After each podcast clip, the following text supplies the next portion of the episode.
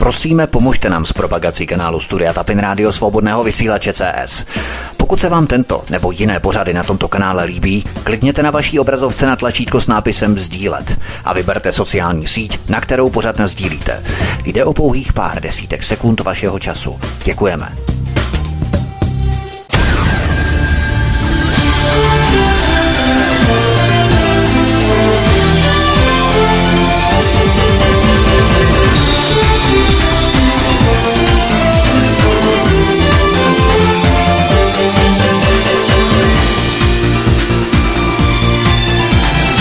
Příjemný, krásný, dobrý večer, dámy a pánové, milí posluchači od mikrofonu svobodného vysílače a nebo na kanále Odisí vás zdraví Vítek a já už tady dnes u nás vítám předsedkyni institutu Alenu Vytázkovou. Alenko, vítej, hezký večer. Hezký večer vám všem.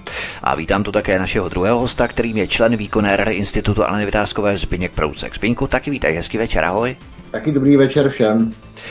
Alena Vytázková, stoupenci nově zvoleného komunistického rozvědčíka na hradě, se snaží omlouvat jeho minulost KSČ. Na jeho očistě jim záleží natolik, že dokonce po letitých heslech, že s komunisty se nemluví, začali komunisty krkolomně obhajovat jako oběti mladistvé nerozvážnosti. Myslíš, Alenko, že to je příznačné pro tuto galérku pravdolásky změna postojů za každou cenu, kdykoliv se to hodí a kdykoliv je to potřeba? Tak já jsem přesvědčena, že to příznačné je, protože si to může vyhodnotit každý vlastně občan, jak se vyvíjí vlastně názor na komunisty a na ten režim. Když potřebují někoho obhájit, tak je to tímto způsobem. Já bych to chtěla možná ještě rozšířit, že eh, kromě toho, že eh, byl eh, v komunistické straně a, a určitě byl považován za nomenklaturního kádra, eh, protože měl před sebou eh, určitě skvělou budoucnost v komunistickém režimu, eh, tak jeho manželka jako hm, politruk, že? protože dříve se tomu říkalo politické školení mužstva, ale to asi doplní spíš Zbíněk, protože já jsem na vojně nebyla, tak to byly osoby, které byly hm, přímo nenáviděné nejen vojáky, ale i tím já nevím, normálními lidmi, protože ti vám vštěpovali úplné nesmysly jako politické školení a to je manželka pana prezidenta a ne, nyní se tomu začalo říkat, že ne, nikde jsem nezaznamenala politruk, ale jako mediátor, že, že ona je mediátor.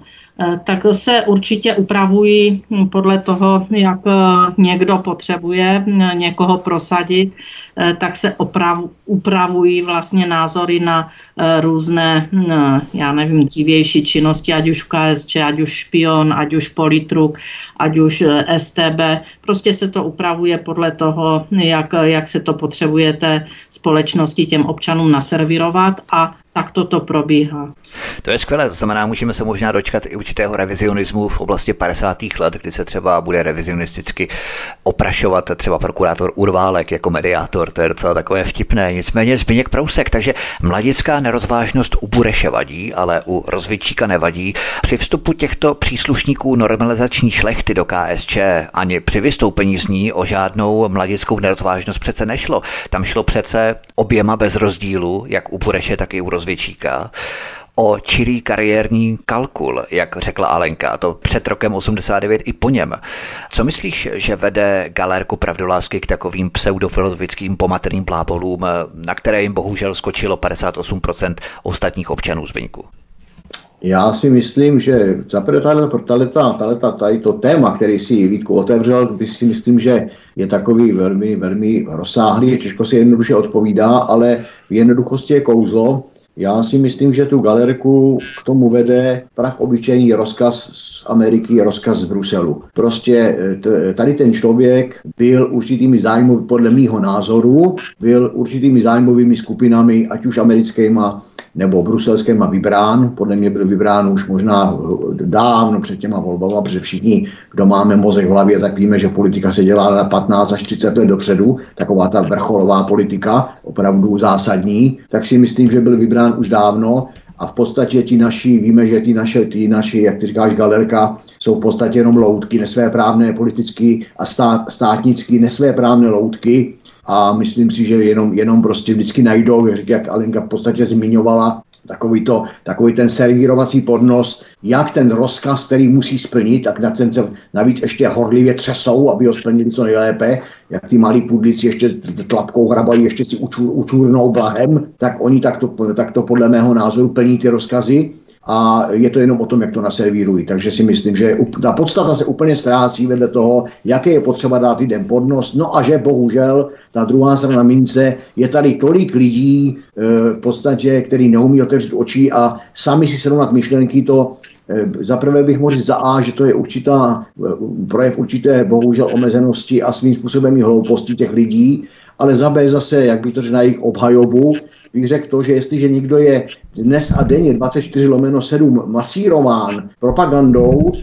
eh, ty lidi chodí do práce, starají se o děti a tak dále a, a mají obyčejně čas si večer sednout televizi a to, co jim ta televize řekne, tak není nic, nic rozumného, to je propaganda, za kterou by se Goebbels nemusel stydět. Takže si myslím, že ne, nemůžeme, nemůžeme zase házet všechny do jednoho pytle, že by byli úplně všichni hloupí a tupí, ale některý bohužel, byť je to svým způsobem neomlouvá, ale je to něco na jejich obhajobu, že prostě podlehnou propagandě, která jim servíruje právě tady toho, eh, eh, bych to řekl, našeho pana, pana eh, generála v záloze, jo, našeho rozvědčíka, podle mě naprosto bezpátržního tvora Korouvičku, která se bude točit vždycky a konec konců jeho dosavadní život, je mu, je mu přes 60, takže jeho dosavadní život ukazuje, že celý život byl Korouvičkou a dokonce si, eh, já jsem si tam velmi pozorně poslouchal tu reportáž eh, bývalého prokurátora pana Křiženeckého, eh, tam to myslím si, že ten pán to, že pan doktor Křiženecký to rozebírá naprosto správně, že nemusíme tím být našem pořadu široký, kdo chce, tak si to může najít.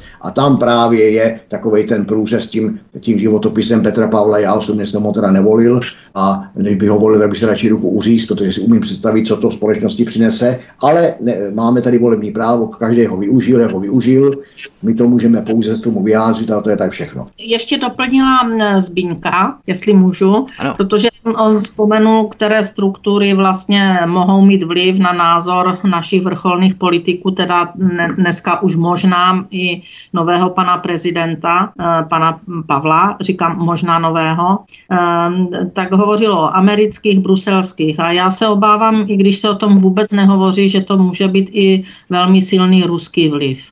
Eh, protože v pozici, kde on se připravoval v té době na, na já nevím, nějakého vojenského špiona nebo něco, tak jak se v médiích uvádí, já nevím, jestli je to pravda, ale nebylo to nikterak vyvráceno, tak eh, prostě tady tyto vázací akty u těchto vrcholových eh, osob ve Varšavské smlouvě, protože patřil pod Varšavskou smlouvu, tak to bylo přísně pod ruským dohledem a ruský řízen nebo sovětským bývalým svazem a dneska ruském, kteří převzali celou agendu.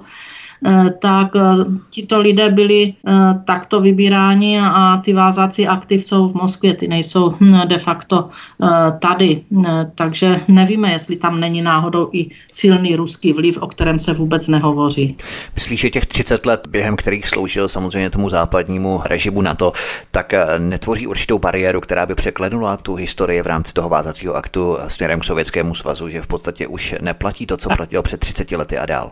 Vážení přátelé, z těchto služeb se nikdy neodchází. Já skočím do řeči neslušně, Alenka to řekla naprosto přesně. Jo? Když se podíváme na star- e, a pro naši širokou postupnickou obec, takové bondovky 007 je to naprosto jasný. Z těchto služeb se neodchází, e, e, v těchto těch službách se prostě těm, těmto službám jsi oddanej až do své smrti. Otázka je, jaká, jaká ta smrt potom je ale myslím si, že Alenka to řekla naprosto, naprosto vystižně a jenom ještě jsem chtěl dodat, až ona domluví, ale už domluvila eh, velmi stručně a jasně, jak když byčem práskne, eh, tak eh, v podstatě ten náš nový, nově zvolený pan prezident si já ho představuji něco jako puk na hřišti, kde hraje Amerika a Rusko a kdo si do toho puku, nebo míč a kdo si do toho míče kopne, tak tam ten míč poletí. Takže žádná výhra, pánové.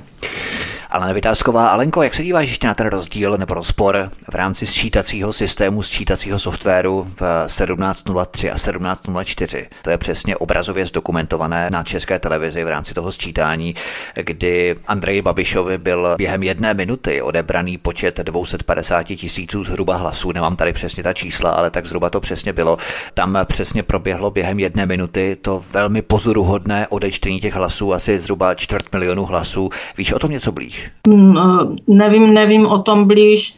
Je to víceméně spíš literární dílo v knize Prezident, kterou jsem vydala, ale opravdu je to literární dílo, je to beletrie, Nicméně někteří dokonce posluchači svobodného vysílače se mě psali nebo mě říkali, že si knihu přečetli a že pochopili v plném rozsahu taky důvod, proč, proč jsem nekandidovala dál a že tomu naprosto rozumí. Tak já ty algoritmy si myslím, že se hrávají vždycky důležitou roli a málo kdo jim rozumí, takže tak to mohlo proběhnout nějak, že algoritmus se někde zadrhl a pak, pak, se, pak vyšlo nějaké jiné číslo, anebo se zadrhl správně, nevím. Ale přečtěte si, přečtěte si knihu Prezident. Aspoň se zasmějete.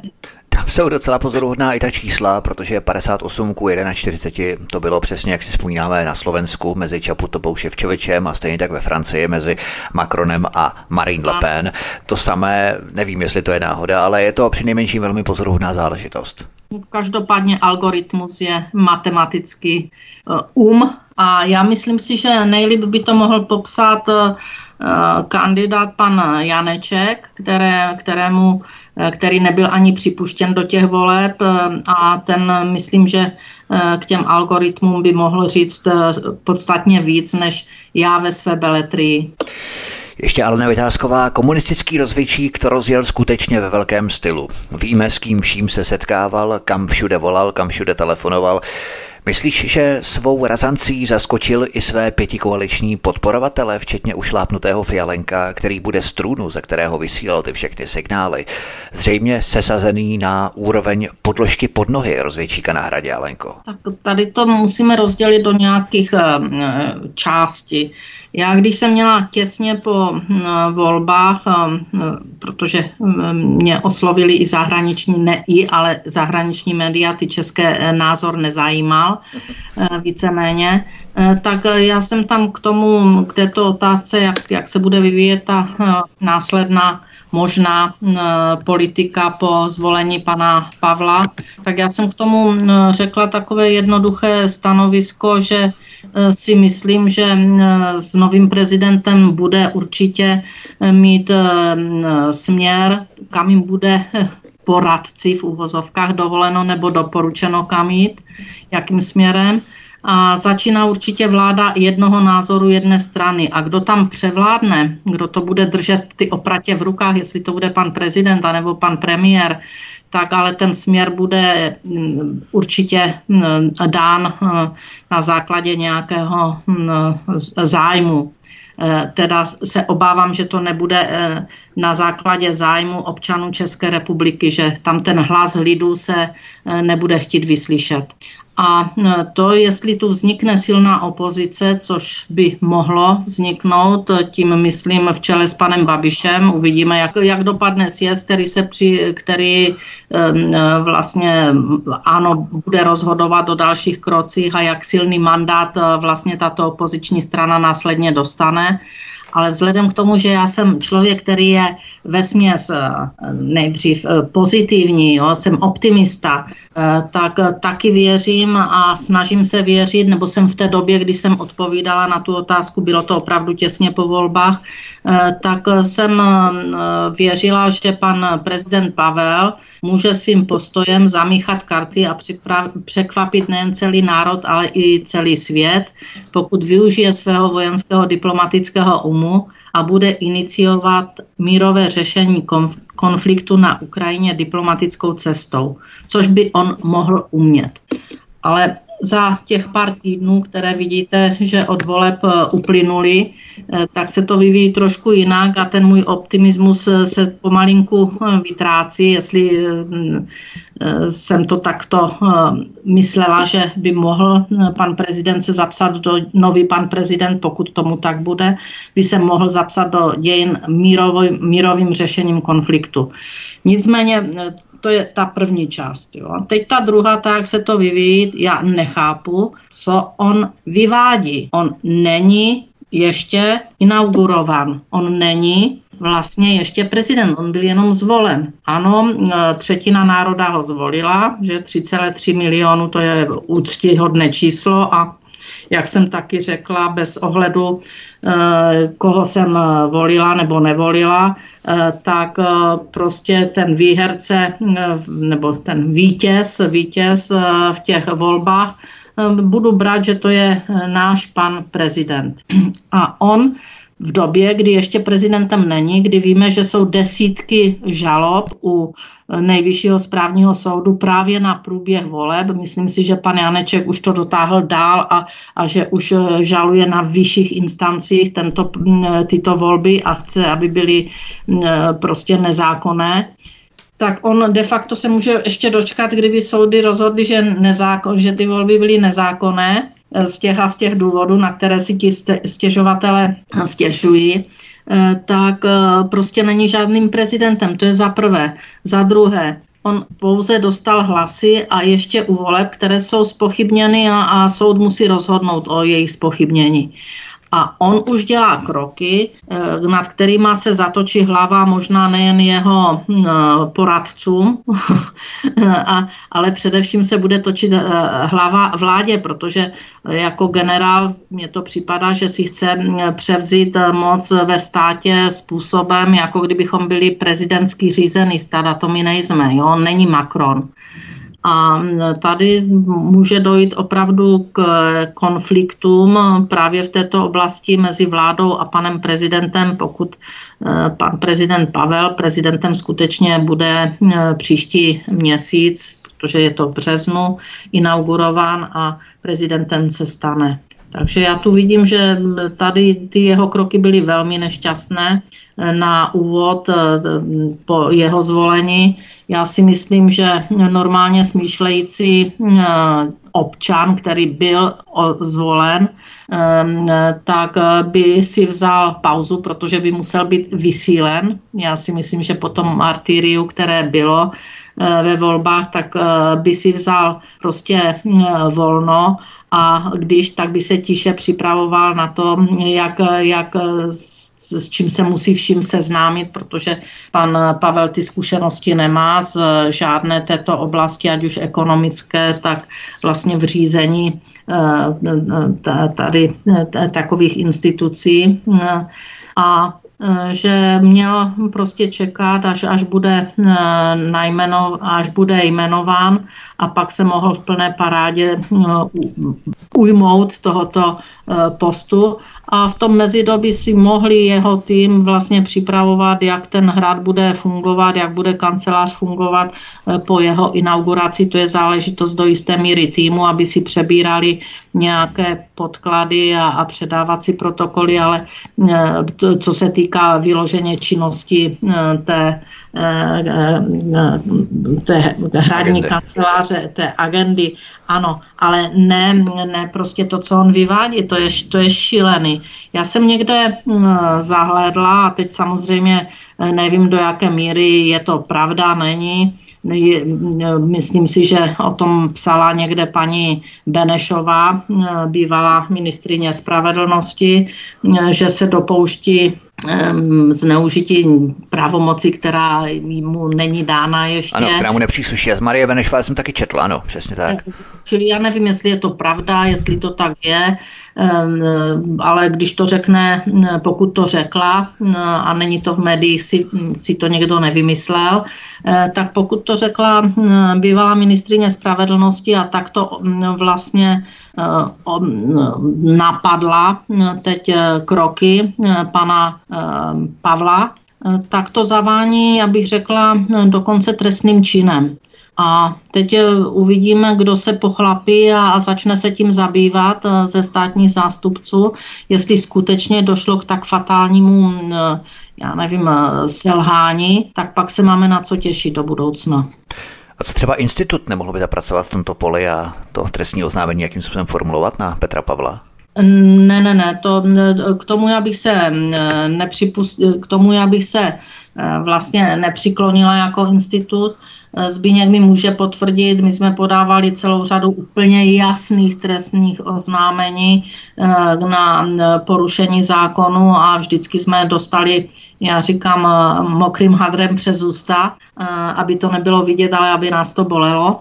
A tady toto je záležitost, když už s tím přijde vlastně taková persona, jako je Benešová, tak má povinnost a při nejmenší mají povinnost všichni státní zástupci, protože e, ti, kteří to viděli, slyšeli, mají povinnost to udělat. A vzhledem k tomu, že oni bedlivě sledují různé výstupy kohokoliv z nás, e, různé kroky, i deset let zpátky, nebo pět let zpátky, nebo sedm let zpátky a, a e, snaží se mnohdy trestně stíhat tyto lidi, tak si myslím, že tady toto vědí a tu povinnost mají. A e, pokud ta pravomoc byla překročena a byl to trestný čin, tak mají povinnost, ale pak si musíme říct, že my opravdu nežijeme v právním státě. Nehrajme si na to, že my žijeme v právním státě. Nežijeme. Nemáte stejná práva jako mnozí vyvolení. Někteří jsou si rovní, jiní rovnější. Samozřejmě k tomu se dostaneme v další části našeho pořadu k těm právům a demokracii v České republice. Vy se zpráva ministerstva vnitra, která vyšla minulý týden. Nicméně ještě Zbigněk Prousek, Zbigňku poslední věc ohledně prezidentských voleb. Já tak trochu navážu na to, o čem hovořila Alena Vytázková v oblasti té armády, protože ta armáda to je celkem zajímavá věc.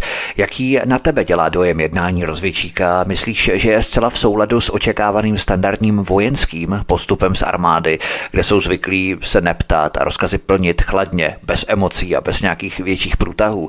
Ostatně podobně třeba jako plukovník Roman Primula v době simulace pandemie covidu. Tak něco podobného komunistický rozvědčík na hradě, Zbyňku.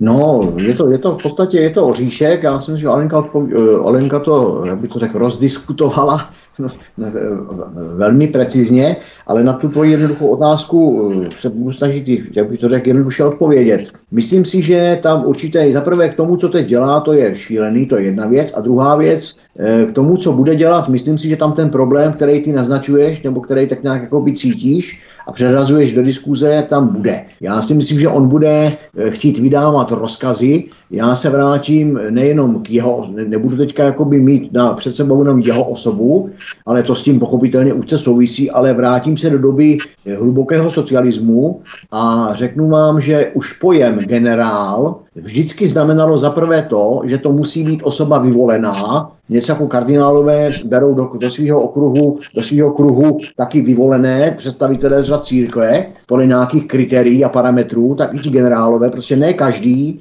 ne každý eh, plukovník armády se z něj mohl stát generál.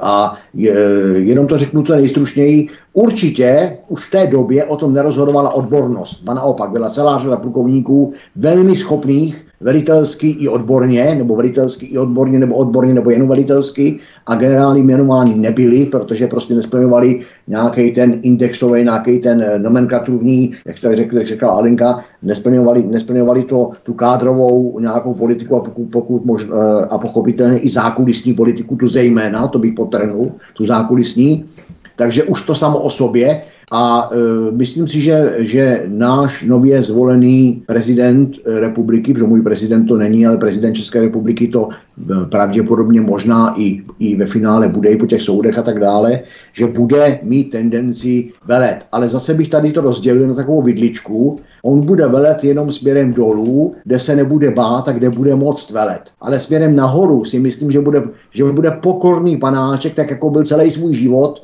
vůči, a jinými slovy, tam se, tam se převtělí ta osoba jakéhosi, jakéhosi monstra toho generála, se převtělí zase v umění nejenom rozkazy vydávat, ale i rozkazy přijímat a bude, to bude, to bude taková ta, si myslím, pokorná e, postava v předklonu a bude ze strany toho Bruselu nebo Pentagonu nebo i obecně z těch zahraničních e, složek přijímat rozkazy s pokorou nebude rozhodně, jak tady Dalenka taky zmiňovala, to slovo není, ale to slovo, že zájmy lidu bude to poslední, co ho bude zajímat. Bude ho zajímat si myslím, že, e, jak bych to řekl, kariéra nebo taková ta vzhledem k jeho narcismu, očividnému narcismu, bude zajímat svít kamer, telefon, eh, focení, telemarketing a tak dále, tak dále. Bude ho zajímat pochopitelně honorář za eh, poslušnost určitému druhu politiky, ale co si myslím já jako řadový človíček a občan, tak ho určitě nebudou zajímat zájmy lidu České republiky.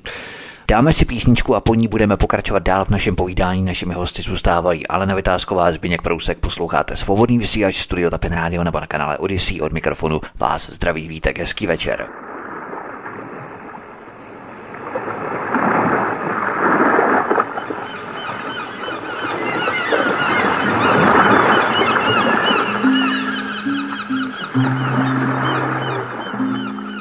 Zpívám ptákům a zvlášť holubům, stával v údolí mém starý dům. Ptáků houf zalétal ke krovům, měl jsem rád holubých křídel šum. Vlídná dívka jim házela hrách, mávání perutí míří prach. Ptáci krouží a neznají strach. Měl jsem rád starý dům, jeho práh. Hledám dům holubí, kdo pak z vás cestu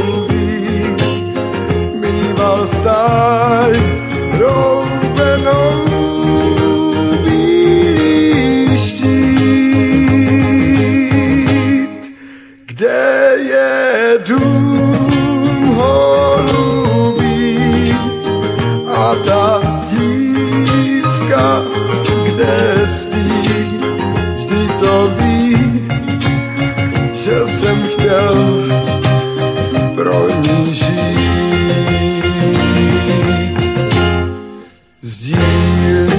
Dešť vypráví o kapu, bláhový, kdo hledá tenhle dům. Odrůstáš chlapeckým střevícům, neslyšíš holubých křídel šum. Nabízej úplatou cokoliv, nebojíš cukrových hovorí. Můžeš mít třeba zrak sokolí, nespatříš ztracené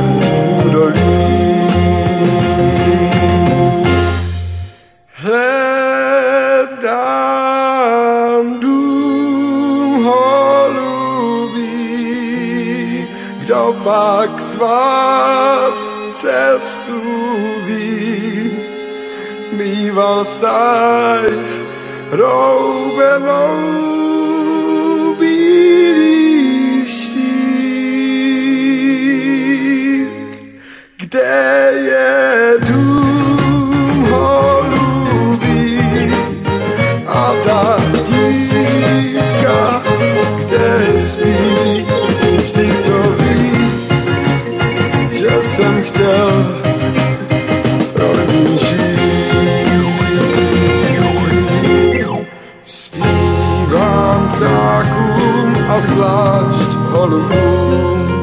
stával v údolí mém starý.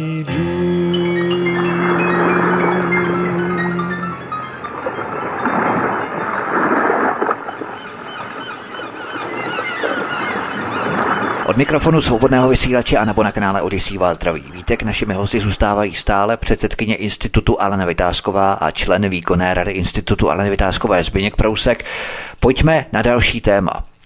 Anna Vytázková, vláda by mohla dostat právo rozhodnout o vyslání vojáků do zahraničí bez toho, že by takovou misi museli schvalovat obě parlamentní komory. Předpokládá to vládní ústavní novela, kterou podpořila sněmovna. Odkaz číslo jedna v popise pořadu na Odyssey. Myslíš, Alenko, že po volbě rozvědčíka bude snadnější takovou novelu prosadit, nebo naopak hnutí ano, bude mít o to větší zájem na jejím zablokování? Tak eh, já se obávám, že mm, v parlamentu je většina pětikolky, takže mm, pokud by hnutí ano chtělo zablokovat, tak na to nebude mít dostatek síly. Ale ne ústavní většina, pozor. Jo, jo, jo, jo, jo, když se bavíme o ústavní, ano, že by byla ústavní změna. Eh, tak eh, samozřejmě tady musíme ještě vědět, jakým způsobem se ujme ano své opoziční role. Protože už jsme viděli před volbama, že dochází k nějakému roztříštění, kdy dva významní politici ano na Ostravsku se postavili proti svému předsedovi Babišovi a vyzývali de facto, aby Babiše nevolili a, a že oni nebudou volit a podporují pana eh, Pavla, takže nevíme, jaká revolta ještě vznikne eh, na parlamentní půdě a jestli část eh, těch poslanců vlastně se nepřekulí a nepodpoří tu ústavní hm, většinu, aby, aby se tato podpora získala. Takže to, to teď je věštění z křišťálové koule, protože jsem někde zaznamenala, že ti, já bych řekla, odpadlíci od ANO, ostravští teda, pan Mazura a pan hm, Ježíš. Ivo Vondrák. No, Ivo Vondrák, takže vlastně pan Vondrák snad chystá nějakou, já nevím, odnož nebo od, odštěpení od ANO, nějakou frakci, že chce vytvořit, e, tak tady můžeme očekávat takovouto revoltu, kterou známe z ODS a, a, a říkalo se tomu sarajevský atentát, že v té době a Nakonec to eh, v té době eh, pan Klaus zvládl, že já to, to, ta ODS možná tím i trošku se víc semkla v té době, v té době podotýkám, a ti odpadlíci prostě skončili v zapomnění. Nakonec ta, ta jejich ta odštěpená ta jejich frakce, ale nevím, jestli tu sílu bude mít a, a chuť a jestli takový politický kumšt bude umět zvládnout pan Babiš. Takže od toho se teď bude odehrávat, kam se posune Uh, ano, tak jak jsem odpovídala zahraničním médiím, jestli se ujme té tvrdé role opoziční strany a skutečně to bude mít našlápnuto, že by mohli vyhrát i parlamentní uh, volby, které budou, teda nemyslím letos, ale ty následné, protože na to se musí připravovat a mm, v případě, že by byly i předčasné volby, nevíme, co se všechno stane, eh, tak eh, prostě to ano má našlápnuto být silnou opoziční stranou, ale uvidíme, jak to zvládnou. Zbigněk Prousek, jak na to pohlížíš ty, že vlastně vláda by mohla mít ústavní pravomoc obejít obě komory parlamentu a vyslat na dva měsíce české vojáky do zahraničí bojovat za cizí zájmy, což se ostatně děje v každé válce Zbinku? Vítku, pro mě je to děsivá, děsivá, nejenom myšlenka, ona už to je realita, ale děsivá představa, že by k tomu mělo dojít, nebo mohlo dojít velmi pravděpodobně vzhledem k tomu, té černé době, která tady je, tak si myslím, že k tomu dojde, protože v podstatě vláda jedné strany v úvozovkách řečeno ovládá úplně všechno, ovládá obě sněmovny a tak dále a tak dále. Teď už bude ovládat pravděpodobně i prezidenta, ale již to je otázka. Takže pro mě to je děsivý, protože uh, zaprvé je to pro mě, uh, jak bych to řekl, v úvozovkách principiálně děsivý, protože je to další akt znásilňování České ústavy, tady, tou, tady, tou, tady těma loutkama, vládnoucíma loutkama, protože si myslím, že ústava by měla být něco ne, absolutně nedotknutelného a její změna by neměla být přesně podle toho, kam vítr tam plášť, protože to prostě bavíme se o ústavě, ne o nějakým paragrafu přepravním řádu někde tam pro tramvaje. Ale bavíme se o ústavě, to jako si myslím, že je fakt žalostný a nešťastný. Víme, že počínaje 50. schůzí sněmovny, opravdu tady to, já tomu říkám znásilnění České ústavy se projednává a jsou tam tři takové základní body, které jenom připomenu našim posluchačům. Za prvé je tam tlak a snaha naší, naší takzvané vlády o tom, aby mohla bez souhlasu parlamentu vysílat ozbrojené síly České republiky mimo území České republiky, či jak si říkal si správně, naše vojáky bojovat kam si ven podle zájmu, si nechci ani říct koho. To samý je tam druhý takový takovej vykřičník a to je, že bude vláda, že by mohla eh, vláda absolutně rozhodovat o pobytu ozbrojených sil eh, jiných států na našem území, čili to je čes, přeloženo do češtiny základny, já si umím představit slovo americký základny, a umí si představit, co takový, co takový vojáci z cizí základen, kteří jsou absolutně beztrestní, eh, na takovém území provádí. Jo? Takže začali, začali bych takovou, jak bych to řekl, začali bych tím, že určitě nelze vyloučit eh, znásilňování, nelze vyloučit opilství, nelze vyloučit vytržnictví a tak dále, a tak dále, ale nebudu široký. A pak je tam třetí takový bod, jako, a to je, že by vláda absolutně mohla rozhodovat o průjezdech cizích vojáků přes naše území. Čili to je, to je všechno takový eh, harašení zbraněma, je to, je to silně militaristický. Myslím si, že s mírovou politikou to nemá vůbec nic společného, ale naopak má to velmi, hodně a hodně společného s, s, s vojenskou politikou a má to hodně a hodně společného, nebo respektive to nelze vyloučit, že to má hodně a hodně společného s přípravou na válku. Takže já si myslím, že samo o sobě to znásilňování České ústavy tím pětihnusem není samo o sobě, to zase podle mě nějaký rozkaz vyšší, aby tak řekl vyšších míst, jak se kdysi říkávalo, kdo mě nevěří, tak se může podívat na sněmovní tisk 252 na, na, na webu, kde jsem, si, kde jsem se tím už v minulosti eh, celkem, jako mi to fakt, když tím vyrukovali, tak jsem se o to zajímal. Je to, je to, myslím si, pro národ děsivý, je smutný, že národ tady to nevnímá, co se děje, bere to jako okrajovou záležitost ale já si myslím, že to může předůst potom, eh, jsou, protože je potřeba k tomu říct, tomu, k tomu písmenu A i písmenu B, že souběžně s tím běží nějaký čachry, machry o mobilizací, souběž, sou, současně s tím běží nějaký čachry, machry o náboru do armády a tak dále a tak dále. Čili myslím si, že eh, celý ten balíček je velmi, velmi nebezpečná třaskavina a jak znova říkám a opakuju a tímto zároveň ukončím za svůj příspěvek, je to podle mého názoru akt znásilňování ústavy České republiky, který si myslím, že e, nemá s právním státem vůbec nic společného, ale jsou to zájmy Spojených států, zájmy Bruselu na tom, jak co my tady u nás v republice provádíme. A právě na to navážeme dalším tématem, které tu máme na programu. Alena Vytázková zhruba před týdnem vyšla zpráva ministerstva vnitra. Ta varuje, že je tu velká skupina nespokojených občanů, kteří mohou ohrozit demokratické základy Česka. Odkaz číslo 2 v popise pořadu na Odyssey. Já tady nevím, jak na tento přírodní úkaz přišli, protože něco jako demokratické Česko vůbec neznám, ale nepřipadá ti, Alenko, že se obyvatelé Česka stávají nepřáteli současného režimu, protože vnitro o nich už referuje přes přesně ve stejných intencích jako legendární STB. Tak um, ono, když řeknou, že, že jsou to nepřátelé demokracie, tak se pak ještě podívejme, že se připravuje dokonce nějaká legislativa, která nepřátelé demokracie má uh, vlastně trestně stíhat. Takže to je jenom předvoj, že tu narůstá nespokojenost těch, kteří jsou proti eh, demokracii.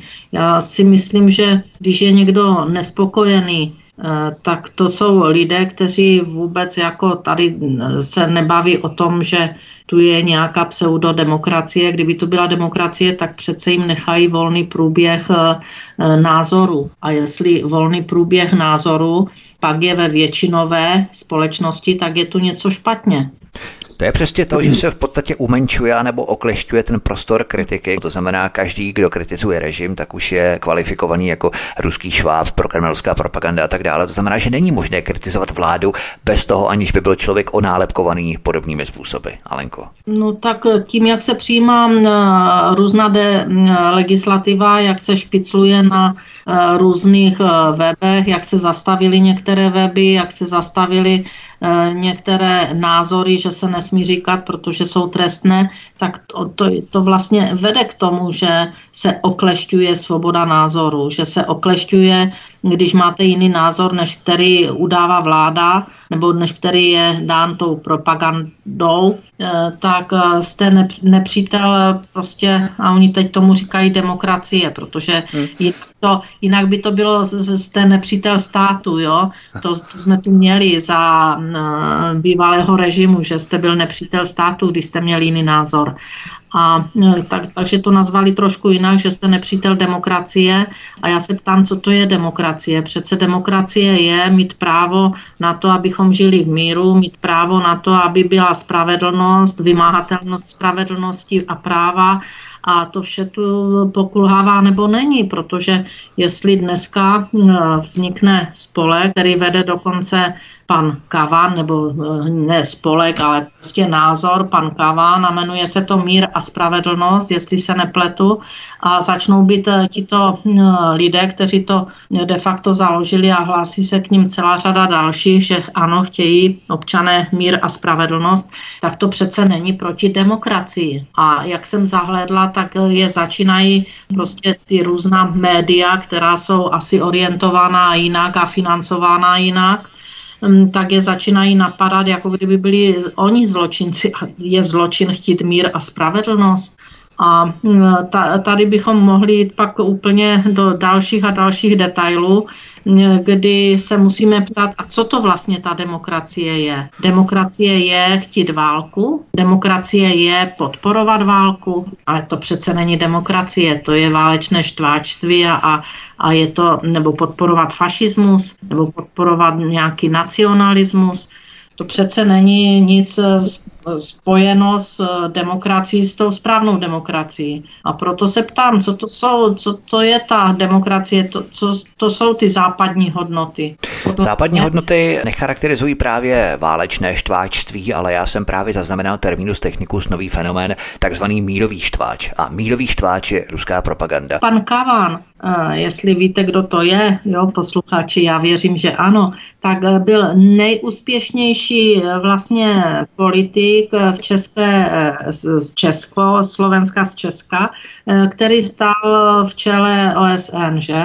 A e, tady tento člověk, který má obrovské mezinárodní zkušenosti, když dá e, své jméno a svoji tvář e, té skupince mír a spravedlnost, že to je to, co občané chtějí, je tam i mladý Stropnický, tak, tak pak se musíme ptat, proč jsou ti lidé nalepkováni, že, že jsou nějací, já nevím, spíš protidemokratičtí. Nevím, podle mě Kavan má podobné zázemí jako Petr Pavel, jo? tak já nevím, jestli je tak, eh, asi je zkušený v rámci mezinárodní politiky, ale má podobné zázemí pěstování minulým režimem, jako má Petr Pavel. To, to má, to, to určitě, ale když přijde s tím, že chce mír a spravedlnost, je u toho Stropnický, je u toho Hořejší, jestli se nepletu a připojuje Hořejší, se... Hořejší, který největší korona hysterik, který byl, který dva roky terorizoval prostě věci, které byly ohledně covidu, tak to byl právě Hořejší. Tihle ty lidi nám budou sugerovat, že chtějí nějaký mír pro Boha, tak to jsou pořád stejné figury, oprášené figury,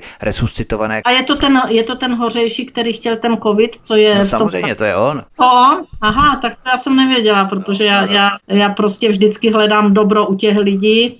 Dřív, já, já už ne, já už od jisté doby nehledám.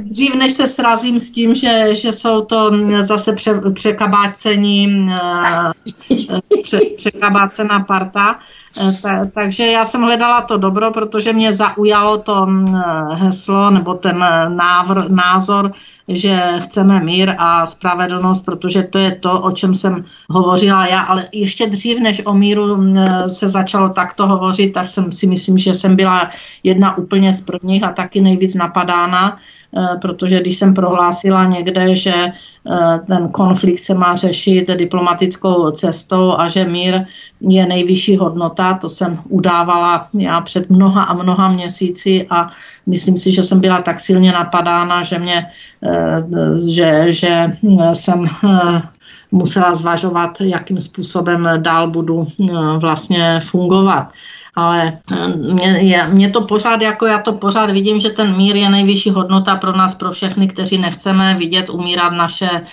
děti, naše blízké, kteří nechceme zažít tu nejšilenější hruzu, jakou vůbec zažít jde, když je ta země ve válečném stavu.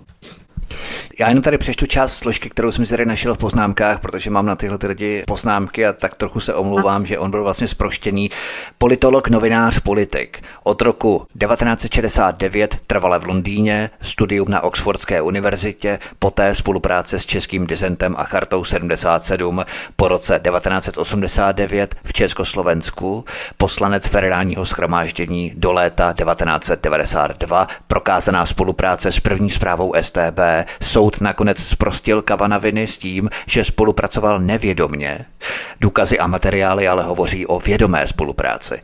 Podle vlastních slov Kavan také spolupracoval s britskými tajnými službami, úzká spolupráce s agentem první zprávy STB, Parkerem, britský občan, dnes vysoký činitel britské vlády. Tak to jenom na Margo Jana Kavana, abychom provedli ten jasný výčet.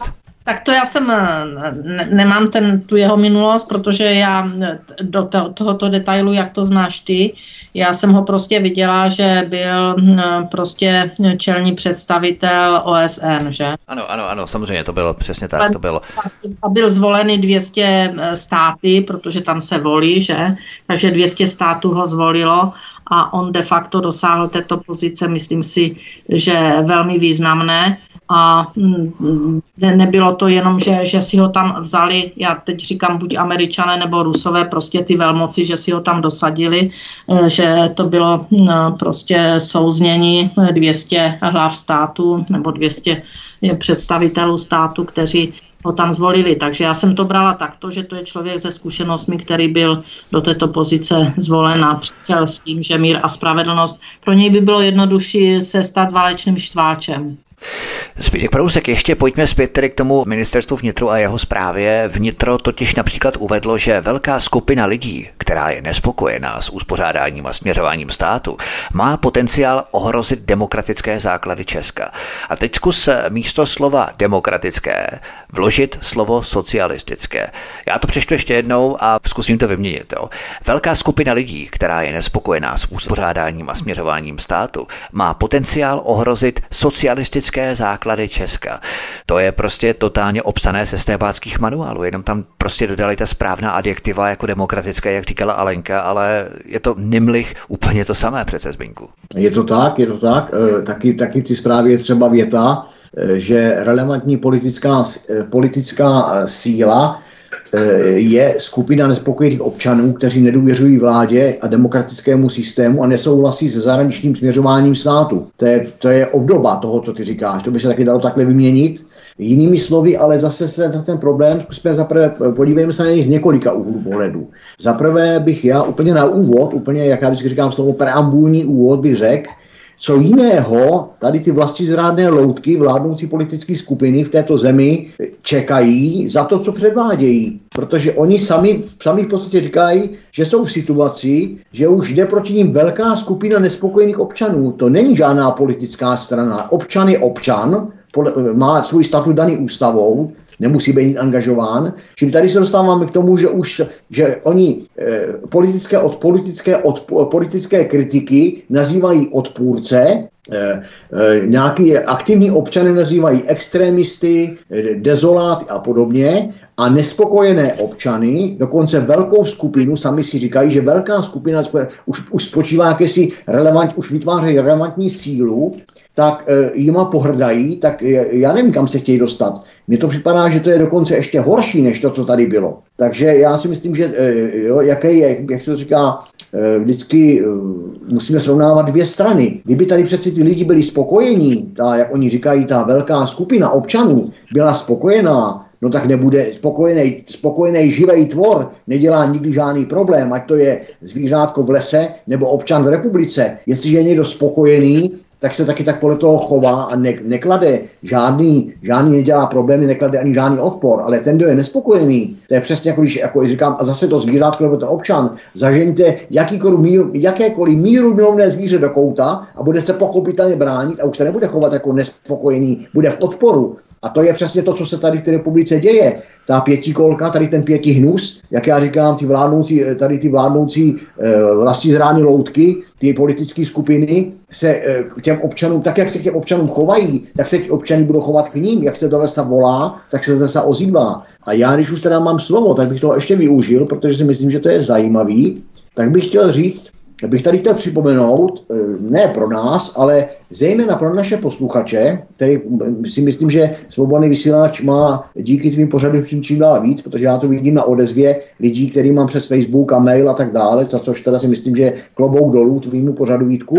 Ale já tady zmíním to, čím se vyznačuje totalita a ať si to každý posluchač přebere po svým. Někde dám nápovědu, někde ne. Tak prvním totalitním prvkem to, v takzvaného totalitarismu, to je úplně jedno, v který, v který, jakou, jakou to má podobu, tak je znásilňování a přizpůsobování ústavy. A my jsme před chvilkou mluvili o vojskách, že jo, třeba například. Za druhý je to státem vnucovaná ideologie a přepisování dějin. To komentář nepotřebuje. Za třetí, to je podněcování nenávistí proti jinému národu. To si myslím, že v dnešní době štváčství a linče proti Rusku, a nejenom proti Rusku, proti maďarskému premiérovi, proti běloruskému, eh, proti běloruskému prezidentovi, a tak urážky a tak dále a tak dále, to taky komentář nepotřebuje. Já jenom ještě připomenu, že kdyby jsme eh, eh, se podívali opravdu eh, z právního hlediska na, na, na nenávist proti Rusku, tak se dopouštíme trestného činu. A kdyby jsme se podívali na hanobení Ruska nebo hanobení maďarského představitele, tak se dopouštíme dalšího trestního činu.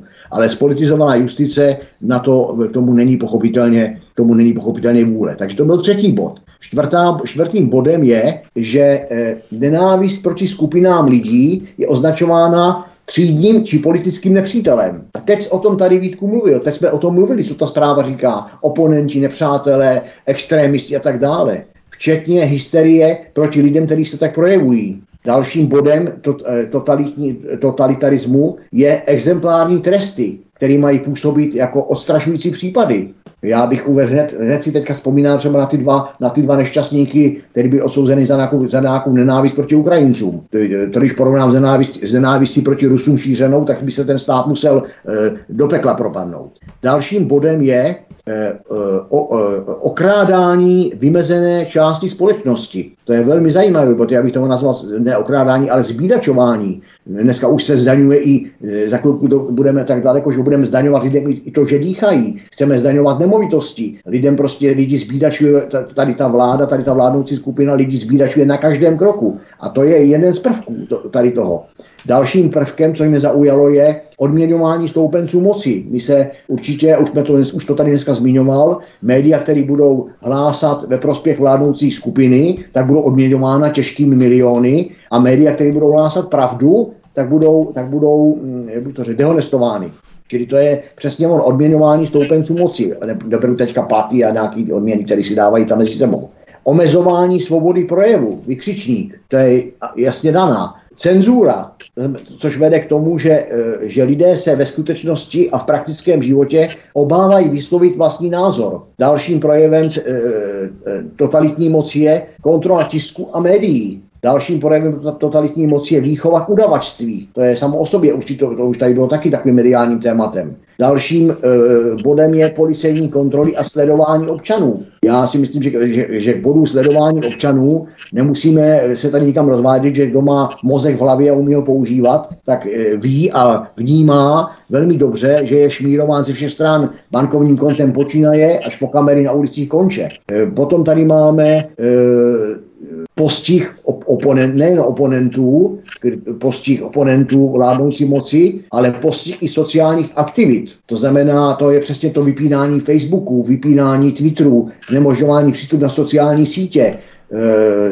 třeba takový příklad dneska řeknu, který, který jsem zažil nedávno, zkuste dneska jako řadový člověk poslat Twitter na ruské velvyslanectví. Ono to nejde. Zkuste poslat e, Facebook určité skupině lidí. Ono to nejde. Čili to se dostáváme dneska, dneska jsme se dostali do, do strašných totalitních drápů. Dalším, e, pokračuju dál, dalším bodem totality je likvid, e, je, jsou likvidační sankce vůči médiím, které by umožnily publikací názorů politických oponentů. A to je přesně to, o čem ta zpráva mluví, mimo jiné, o čem ta zpráva mluví. O omezení pohybu vlastních občanů, zejména do zahraničí. Zase dám nápovědu. Zkuste dneska odjet do Ruska, odletět do Ruska. A poslední věc, věc je monopol na prostředky masové komunikace a zásah do internetu. Nápovědu dávám já, porovnejte si českou televizi a zakázané weby. Takže tady to vidím, jo, to, jsem, to, jsem, to není z mý hlavy, to jsem si připravil, takový body, je základní body totalitního režimu. Alena Vytázková, mně se hrozně líbí, jak zpráva dodává, že členové těchto komunit bývají dobře jazykově vybavení, což jim umožňuje navazovat kontakty se zahraničními kolegy. Těm trpanům prostě vadí už úplně všechno, že někdo protestuje, že někdo svobodně projevuje svůj názor, nekonformní samozřejmě s vládním establishmentem. A dokonce jim vadí, že si dovoluje komunikovat s těmi nesprávnými lidmi v zahraničí, že umí jazyky, že si dovoluje vůbec nějakým způsobem být dobře jazykově vybavený. Těm prostě vadí úplně všechno. To je neskutečné. Tak eh, je, to podle toho, co vadí, že? E, protože e, já nevím, u našeho nového budoucího pana prezidenta nevadí, že byl nomina, nomenklaturní komunista s opravdu, já bych řekla, že s VIP možnostmi, tak se to nakonec řekne, že, že prostě byl mladý, nerozvážný a je to v pořádku.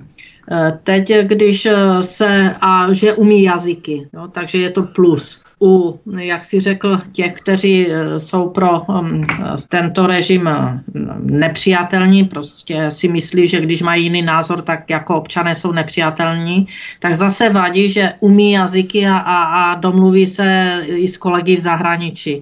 Takže je to pořád všechno účelově a účelově eh, se to no, vlastně zasazuje pak do legislativy, kdy vás mohou pak stíhat za to, že zjistí, že umíte jazyky, takže jste se mohl dorozumívat i s jinými zahraničními, obdobně smýšlejícími lidmi a o to ten trest bude vyšší. Na druhé straně, když jdete do nějakého zaměstnání a řeknete, že jazyky neumíte, tak řeknou, že vás nevezmou, protože neumíte jazyky. Tak, tak je to, je to pořád... Byly takové ty stalinské procesy, jak třeba odsuzovali lidi v 50. letech za doby Josefa Stalina, tak jak tam říkali, a setkali jste se s tím agentem Rakousku ve Vídni, s tím zahraničním imperialistickým agentem západu, západní rozvědky a umíte německy a komunikovali jste s ním, jo? Něco podobného tady, jo? Tak, tak, takže je to, je to až úsměvné, kam jsme se to dostali a proč, proč jako je, je to skutečně jenom příprava na válku a eliminace těch, kteří jsou proti válce a kteří chtějí mír. Je to eliminace těch lidí, kteří jsou schopni se ještě vzpouzet, protože spousta lidí rezignovala a spouzet se nebude a skloní hlavu a bude čekat, co se bude dít.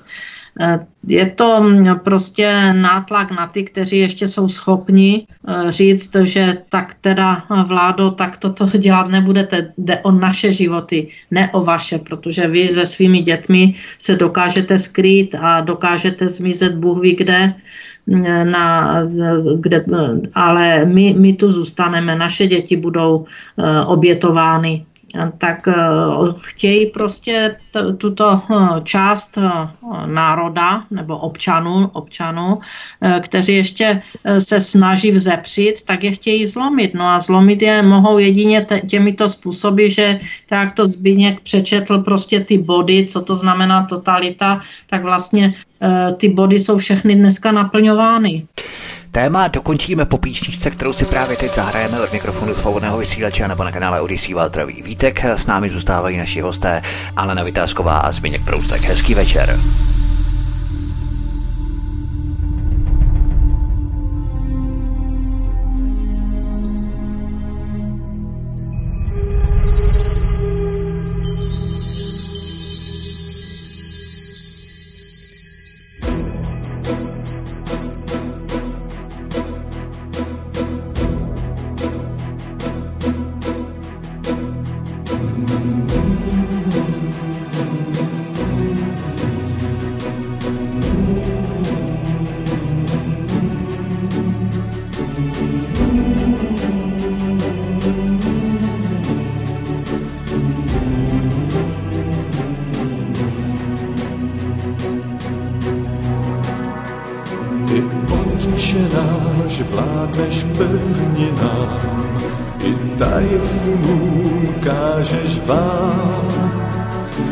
Slíbenou kdysi dal si nám, kout jenž se měl rájem stát.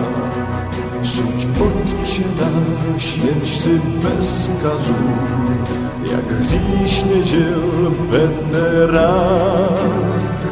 On stvořený k tvému obrazu, proč z ráje byl odvolán.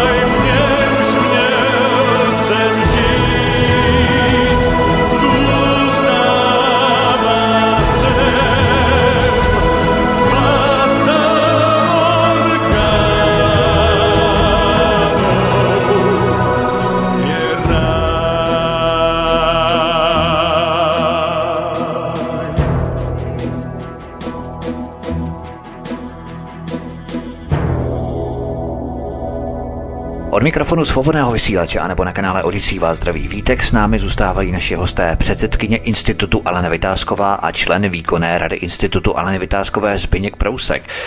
Zbyněk Prousek, vládní zmocněnec pro média a takzvané dezinformace Michal Klíma, popsal utajený vládní program, kam mají putovat stovky milionů na ochranu vládní propagandistické mašinérie. Jednoduše jakákoliv tvrdá kritika vlády je proruská, prokremelská a tak dále, všichni to známe. Odkaz číslo 3 v popise pořadu na Odyssey. Můžeš nám o tom něco říct eh, ve zkratce, protože ty jsi právě ten odkaz poslal, kam půjdou tedy ty stovky milionů konkrétně, Zbyňku? No, tak já to vemu postupně, aby jsme začali jenom těma milionama. E, Tady ta zpráva vládního zmocněnce pro média a dezinformace Michala Klímy, to je pán už tady na fotografii, vypadá velmi, velmi pozoruhodně, tak jenom bych tady předsunul, že, to je tak, že, to je, že ten plán je utajený. Takže to všechno nám přesně zapadá do těch drápů, ty totality, že zase se tady něco, jak se říká, kuje. Vždycky se říkávalo ještě za starého režimu, že není, není, e, nikde nekoupíte červenou nič. Každý říká proč, protože komunisti něco šijou, se vždycky říkalo. A, A ono se říká, že utajovali pouze komunisti, ale teď poznáváme, že čím více demokracie, tím více utajování, evidentně. tak já si myslím, že takhle ta, demo, e, ta, no, tak to je její demokracie, protože demokracie znamená překladu právo lidu, to tady rozhodně není, ale, e, ale e, já si myslím, že to utajování, ještě než se, dostanu, než se vrátím k tomu tématu, to utajování, i to, i to, i, i jak bych to řekl, i, ty, i ta represe vůči širokým masám obyvatelstva, už nejenom politickým, eh, politickým odpůrcům nebo kritikům, tak si myslím, že může taky znamenat, zaprvé to je, kdo chce psa být, hů hůl si najde, to je to, co jsme tady všechno říkali, ale taky ještě musíme připustit, já se tomu ještě pokud možná vrátím, pokud to příležitost bude, že ono by to taky mohlo být i strach, víte? Ono totiž, mě, mě to už kolikrát napadlo, už o tom čím dál víc se lidi mluví, že díky tomu, že ty lidi, že že je pořád ještě bohu dík. Obrovská skupina lidí, který se nenechá ohnout, konec konců oni sami v těch zprávách si to připouští, že to je velká masa lidí, tak si myslím, že můžeme, že, že se v těch, že se v té elitě těch figurek, že se v těch loutkách probouzí strach, protože ono zase všechno není tak úplně pevný, jak oni si myslí, všechno není tak ideální a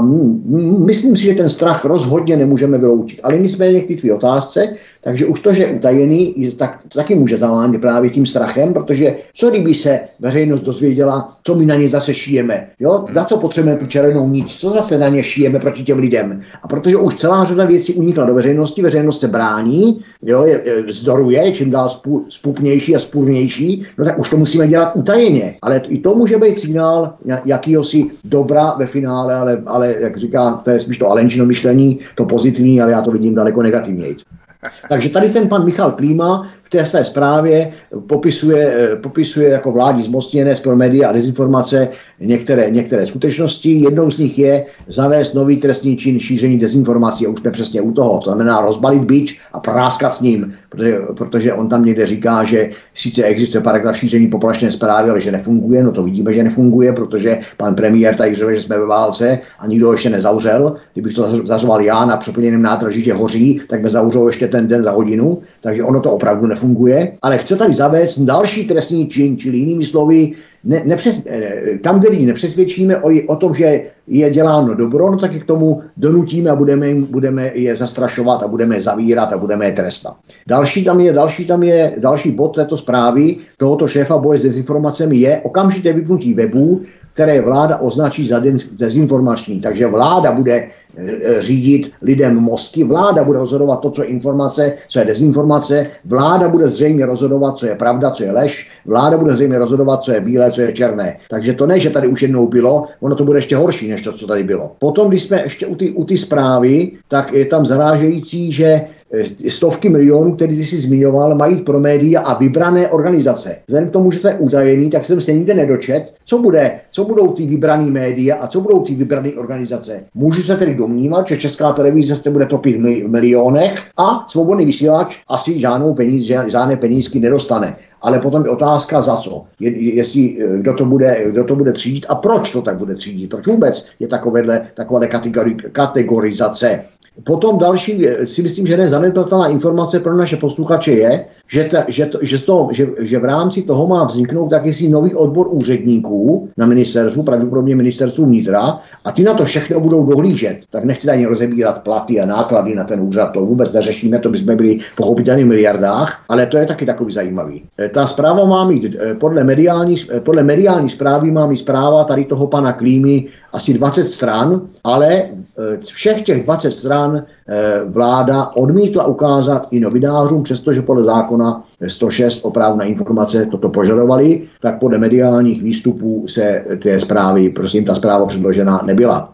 E, dal, další, dalším bodem ty zprávy je, že by vybrané neziskovky, nedočet jsem se, třeba jsem neschopný, hloupej, nedočet jsem se, který to budou, ale vybrané neziskovky mají dostat až 50 milionů za to, aby se zabývali bojem proti dezinformacím. To může být dobrý, celkem dobrý biznis, zabývat se bojem, bojem proti dezinformacích. A já si dokonce tady kladu otázku, jestli náhodou to není program, já bych to nazval možná jednodušejc, a jestli to náhodou není program na vymývání mozku, alias podstatě prachy na, na placenou propagandu. A když se to nazve takhle, tak se to nějak tím, tím sítem finančním účetnický eh, rozmělní a rozdrobí a eh, peníze se dostanou tam, kam mají. Ale já si myslím, že v finále to bude 50 milionů na placenou propagandu ve prospěch vlády. Pak tam ty zprávy mi zaujalo, že se tam říká, že se tady ta dezinformační a informační problematika netýká pouze mladých lidí, ale převážně lidí starších tak mě, když jsem to tak čet, tak mi tak napadlo, no jasně, mladým vymývá mozek spacifikované školství, ale my starší a staří máme možnost srovnávat, máme možnost užívat zdravý rozum, ne, nezdevastovaný zdravý rozum a proto děláme eh, v, v očích vlády takzvaně děláme problémy, čili nás je potřeba eh, vychovat, nám je potřeba ten mozek dovymejvat, nebo nás tím novým paragrafem donutit. Čili to je ta mediální výchova těch 50 milionů pro tu starší generaci. Další, tam je, další číslo, které mi tam ohrozilo, tak je částka 100 milionů korun. A ta by zase měla pro změnu jít médiím, které půjdou vládě na ruku v, z hlediska dezinformací a informací. Je, je tam do, dokonce napadla taková úvaha, že po, e, jestli znáte to přísloví, podle sebe soudím tebe. Jo? Či oni si říkají, my za prachy uděláme všecko, no tak i ty média, které oslovíme, když jim nasypeme, tak budou dělat taky všechno, co my po nich chceme. Čili jestli to náhodou není podle sebe soudím tebe, když, jo, když my dostaneme měšec, tak skleníme, tak nemáme páteř, vypneme mozek, tak jestli, neža, ne, jestli tady tím klíčem nechtějí podle ty zprávy působit i na takový nějaký předem vybraný, předem vybraný média. Takže Vítku, jako nedostaneš možná nějaký ten milion a e, scénář vysílání se úplně otočí. Ono je to trošku jinak. Oni nepotřebují si žádné média další kupovat.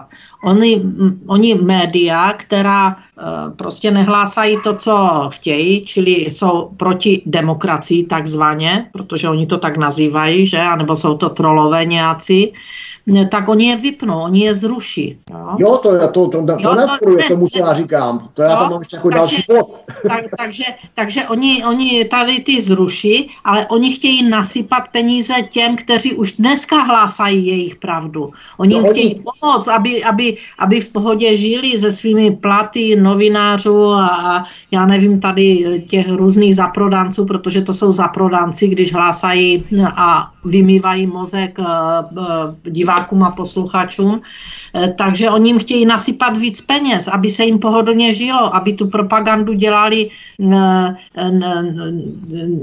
nejen za malý peníz, nejen za malý peníz, ale za velký peníz. Jo? Víceméně u koncem a pak se tam ty zprávy zabývají, co, co je to v podstatě dezinformace a dezinformace by mělo, pokud to, pokud to projde, jakože to projde, že jo, je všechno, co směřuje k závažnému ohrožení národní bezpečnosti, a pozor Vítku zejména pro prosazování ruských zájmů anebo e, informace šířené z Ruska a bude o tom rozhodovat vláda. Takže oni všechno poznají, budou tomu všemu rozumět a opravdu to, opravdu to věd, budou, budou vědět, co je zásadně zkreslující, co není, co je z Ruska a tak dále a tak dále. Prostě e, když si to někdo z našich posluchačů přečte, jenom, jenom, jenom mediální zprávu o té zprávě toho pana Klímy, tak doporučuji to, doporučuji to číst před jídlem a ne po jídle, protože po jídle by to mohlo vyvolat prudké zvracení.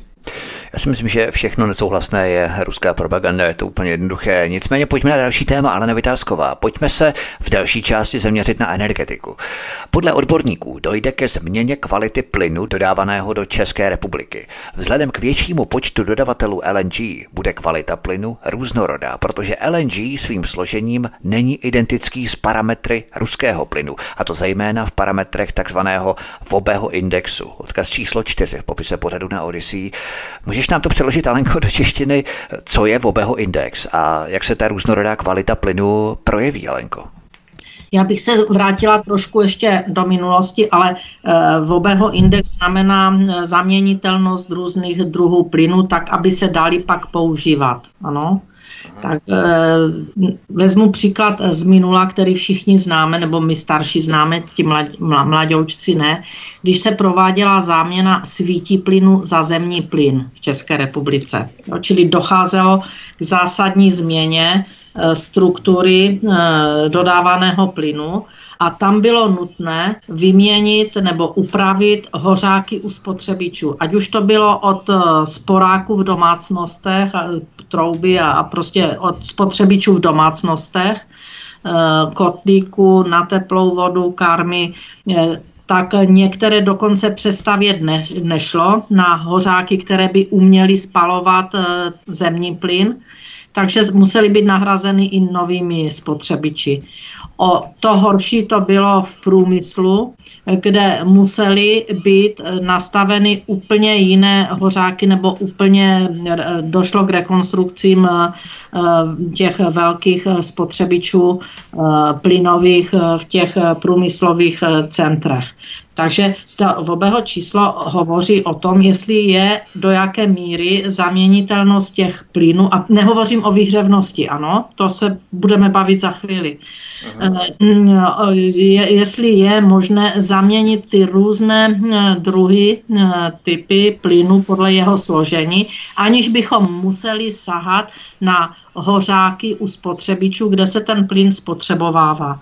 No a to je teď ten problém, který se bude muset řešit a určitě e, není jednoduché ho vyřešit, protože my jsme spotřebovávali takzvaný potrubní nebo transitní plyn, ať už to byl plyn eh, ruský, norský, alžírský, eh, který měl do jisté míry Eh, hodnoty podle toho vobého indexu tak, že se nemuseli měnit hořáky, že se dali eh, vlastně ten plyn, když došlo k nějaké, eh, já nevím, změně těch dodávek, tak se dál používat. Akorát měl třeba nižší výhřevnost, to znamená, že jsme ho spotřebovali více toho plynu na množství vlastně dodané energie.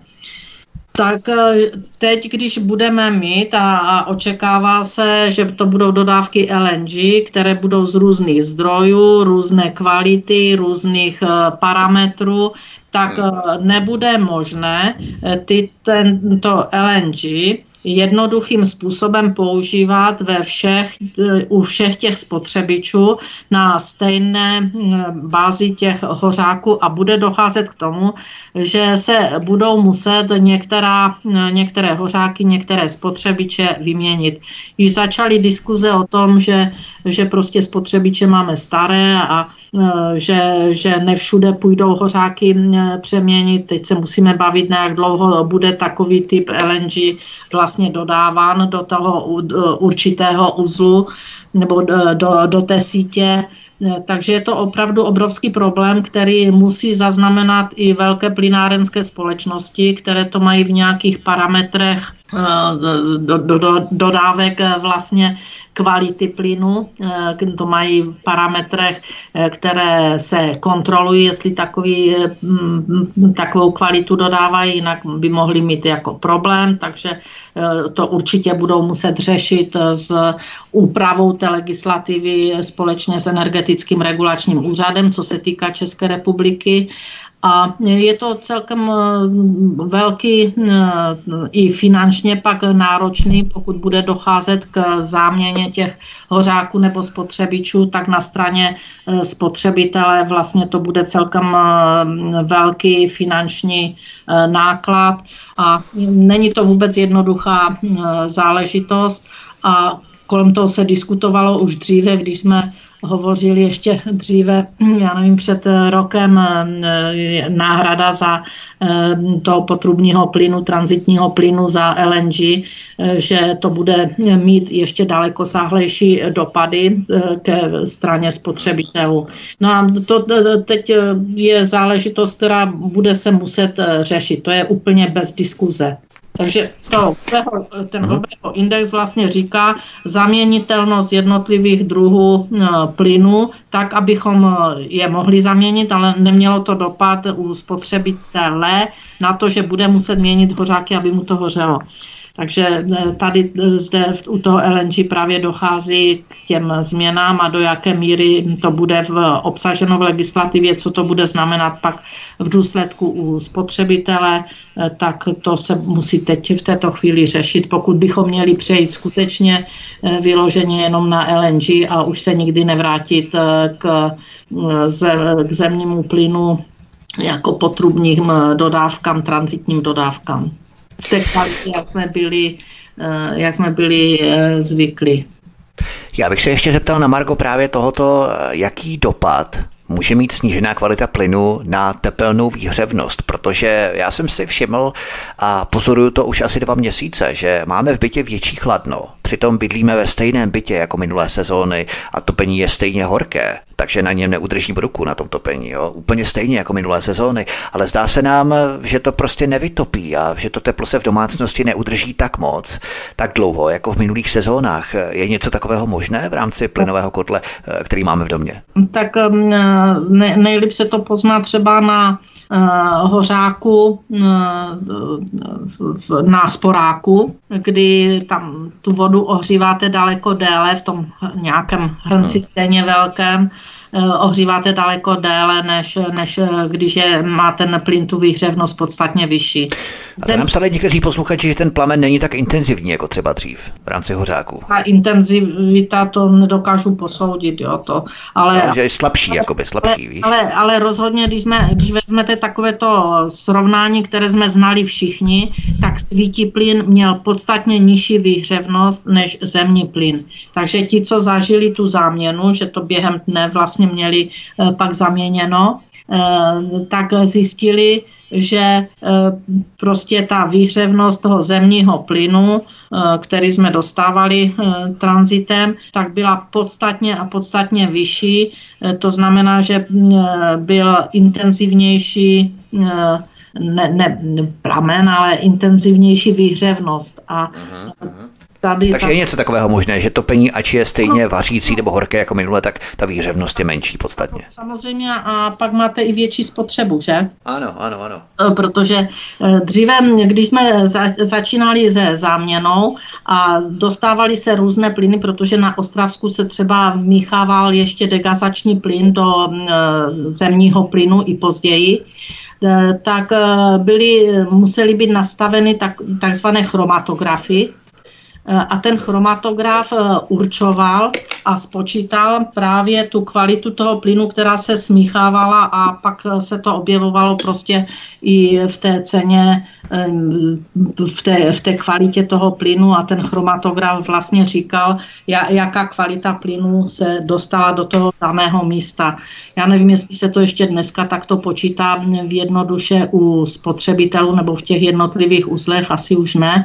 A nevím, jo, nevím, jak, jak se k tomu postaví nyní, ale je pravda přesně, jak to říkáš, prostě když je jiný plyn, mm, já nevím, jakou má výhřevnost, alžírský plyn, který chodí taky tru, eh, potrubní, eh, tak mm, nevím, nevím, ale ten ruský plyn, a teď ne, neříkejte, že, že jsem ruský troll, měl jednu z nejvyšších výhřevností, jo, prostě to tak bylo dáno, je to dáno chemicky, je to dáno složením toho plynu, kolik je tam metanu eh, v procentech, to je, to je to zásadní. A není to o tom, že jsem ruský troll, je to o tom, že to tak je. A ten byl opravdu hodně, hodně výřevný. Já bych řekla, že eh, z těch eh, kvalit, které jsem znala, tak byl nejvýřevnější. A má to skutečně pak dopad, že eh, daleko déle v tom jednoduchém pojetí ohříváte tu vodu, která, kde si vaříte čaj, pokud ji ohříváte na, na tom plameni. Daleko déle musíte ohřívat eh, vodu v kotli, která vám roznáší to teplo eh, do radiátoru. Prostě ta výhřevnost je nižší. No a u toho, u toho LNG bude ještě při těch různých druzích se dostaneme do stavu, že bude nezaměnitelný. Teď to máme ještě pořád zaměnitelné. Nemuseli jsme nikdo nic dělat s hořákama. Eh, ale jak dojde tady k, těto, k této velké záměně, že, že budeme dodat, používat nějaké LNG, nějaké typy a bude se to míchat, tak možná, že některé hořáky nebudou fungovat, já nevím. Jo, a proto se to řeší. A to není možné nějak centrálně chemicky přivýchávat nějaké látky do toho, aby to získalo určitou kvalitu, aby to mohlo do těch hořáků putovat bez nutnosti jejich změny. To nejde. Tak podívejte, my tu zkušenost, obrovskou zkušenost máme, protože my jsme byli poměrně slušně plynofikovaná země v dřívější době, kdy ten svítí plyn byl rozveden potrubním systémem ke spotřebitelům, k domácnostem a ta záměna se dělala ve velkém po celém Československu te- tehdy a e, tam prostě se musel vyměnit pořák, protože by to jinak nehořelo. A u spotřebičů, jako byly sporáky, tak se to dělalo tím způsobem, že vám vyměnili třeba jenom dva sporáky, když se pouštěl zemní plyn, abyste mohl na dvou vařit a dva vám zaslepili. To já vím, ale já myslel, aby to nemělo takový vliv na koncového spotřebitele, koncového uživatele, ale aby stát třeba nějak chemicky přimíchával centrálně do toho plynu určité látky, aby se ty hořáky právě měnit nemusely, tak jsem to myslel.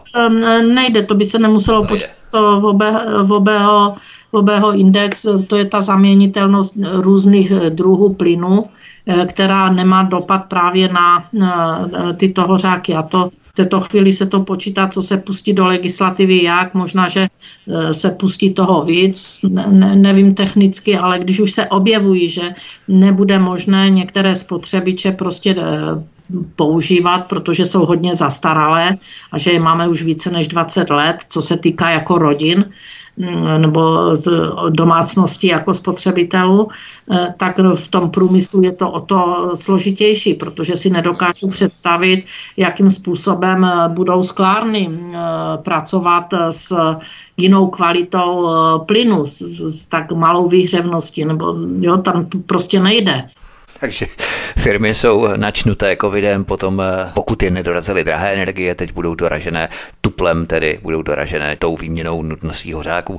Nicméně ještě se chci zeptat eh, závěrem této pasáže, než eh, potom přejdeme k poslední části, na ceny plynu na burze, které rapidně klesají. Ale navzdory velkému poklesu cen plynu na burze se to na našich účtech neprojevuje, zatímco nárůst cen se projevil okamžitě. Kdo za to konkrétně nese odpovědnost, že se tak děje, že ceny, když stoupají, tak se to projeví i hned, ale když klesají, tak se to téměř neprojeví. Tak máte to stejné jak u benzínu. Sami vidíte, že eh, barel ropy začne klesat eh, strašně, ale než klesne cena benzínu, tak, tak klesnou nějaký halíř a pak zase vyletí nahoru, protože už se zase říká, že barel ropy se cena zvýšila. No, u toho plynu je to obdobné, protože je to pořád harašení přes nějakou burzu a e, je to spekulativní obchod přes burzu a to mě nikdo nevymluví a může mě nadávat, jak chce. E, prostě pokud e, státy dovolili tyto spekulativní obchody a vydělávají na tom obchodníci, tak pak se nemůžeme divit, že spotřebitel je a vždy bude být dneska u nás dvojnásob, protože zastropování cen, jak bylo nastaveno, tak eh, jsme ty ceny přes zastropování měli eh, v tom stropu nejvyšší v celé Evropě. A eh, teď de facto se někteří dodavatelé toho stropu drží, přestože už dávno nakupují pod stropem. A je to, z mého pohledu je to špatně nastavená energetická politika státu. Prostě na základních komoditách se nesmí lížovat, to je naprosto flagrantní porušení nějaké zásadní eh, společenské smlouvy, řekněme, na tom, aby lidé měli dodávku těch základních energií podle určitých eh, stabilních měřítek. Zbyněk Prousek, Zbyňku na konci této pasáže, pak se nemůžeme divit tomu, že se estébácké vnitro podivuje nad tím, že vzniká stále více občanů, kteří necítí zastání u tohoto svinského skorumpovaného systému, který nedokáže zajistit normální životní podmínky pro své vlastní obyvatele který kašle na lidi, kteří krvácejí ve složenkách za energie, za drahé energie, a které se neprojevují. Já se vůbec divím tomu, že se vnitro diví. to, to bylo krásně zakončený výtku. to je v podstatě, jak jsem říkal, čemu se diví, když konají, jak konají. To je v té obci to, to trošku v jiným podání.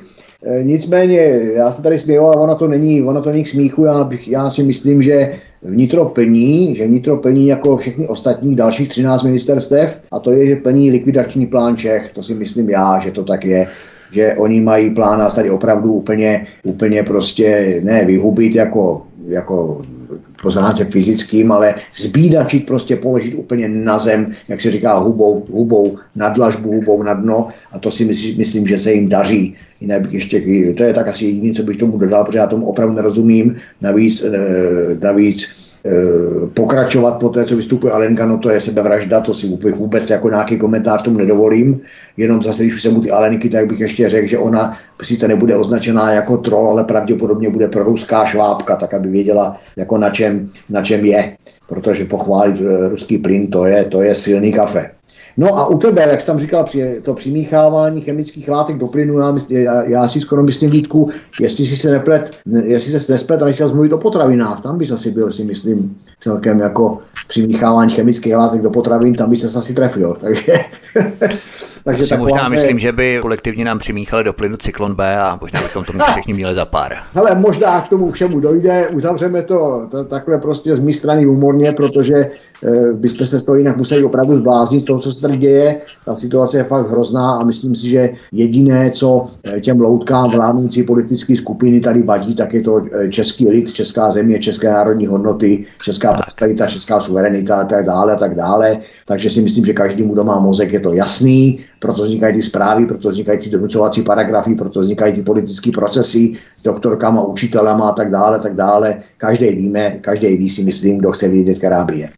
Alena Vytázková a Zbigněk Prousek jsou hosty u nás na svobodném vysílači a nebo na kanále Odyssey od mikrofonu a zdraví Vítek. My si zahrajeme písničku a potom vstoupíme do poslední kratší části našeho hovoru, našeho povídání. Hezký večer, pohodový poslech.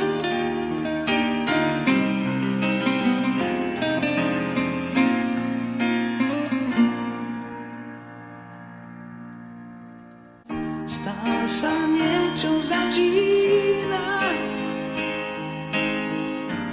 Každý deň sa niečo končí. Pár tieňov z toho patrí nám. Tu sa s úsvitom strácajú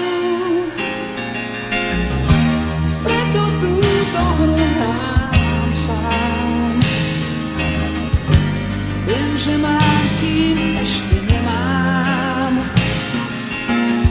Môžem sa zmýliť v každej z tých zvláštnych ciest, vystúpiť na každom lákavom nádraží. Kým som sám, vlastním všetky práva, mince svojich slov. Kým som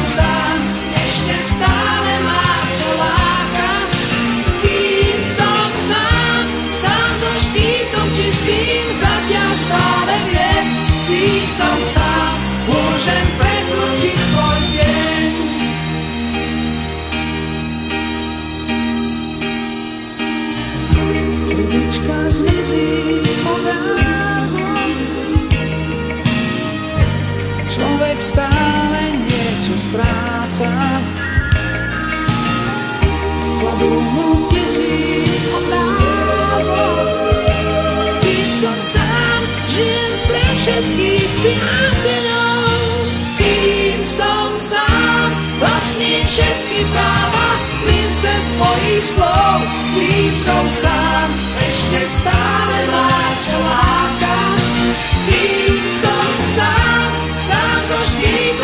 Čistým, zatiaľ stále viem, kým som sám, môžem prekročiť svoj deň.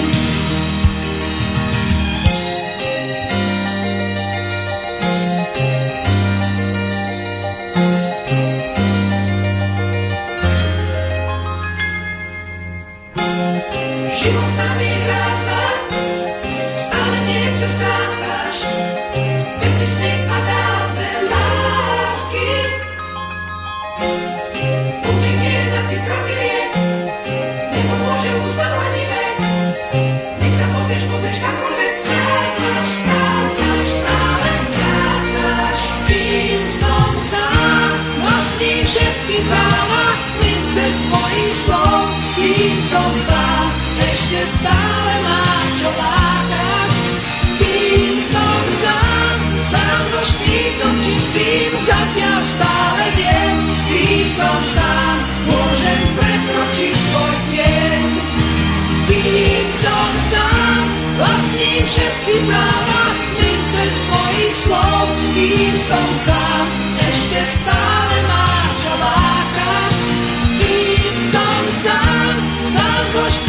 čistým, zatiaľ stále sám.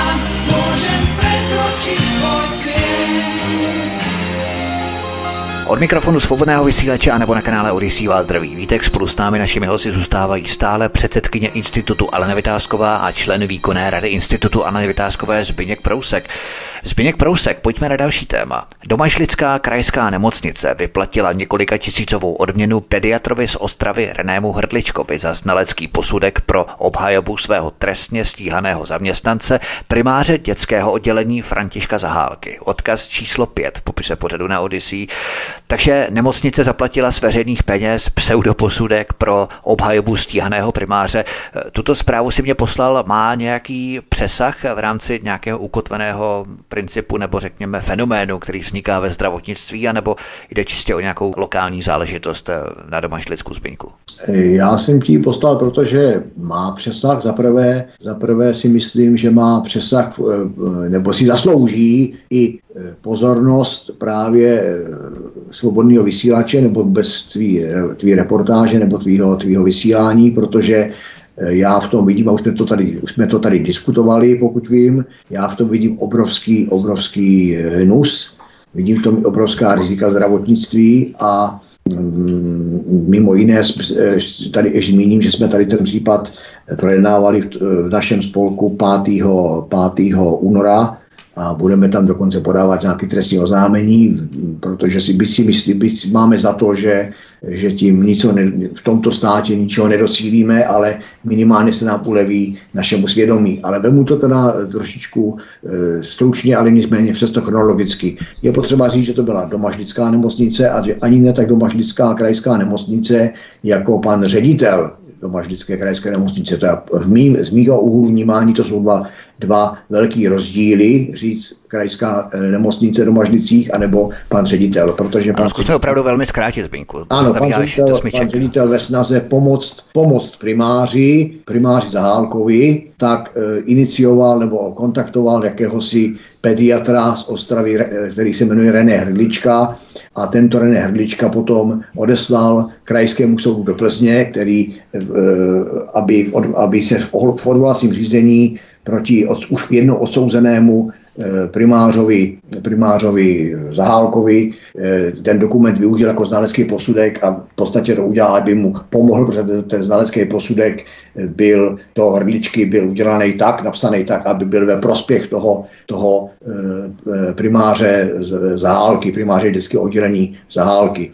Víme všichni asi, že tam se jedná o to, že Zahálka byl odsouzený okresním soudem, prvostupňovým soudem za to, že zavinil Eh, za to, že zavinil smrt rok a půl starého chlapečka, za to, že mu vyplál žaludek solným roztokem a ten chlapeček následně zemřel.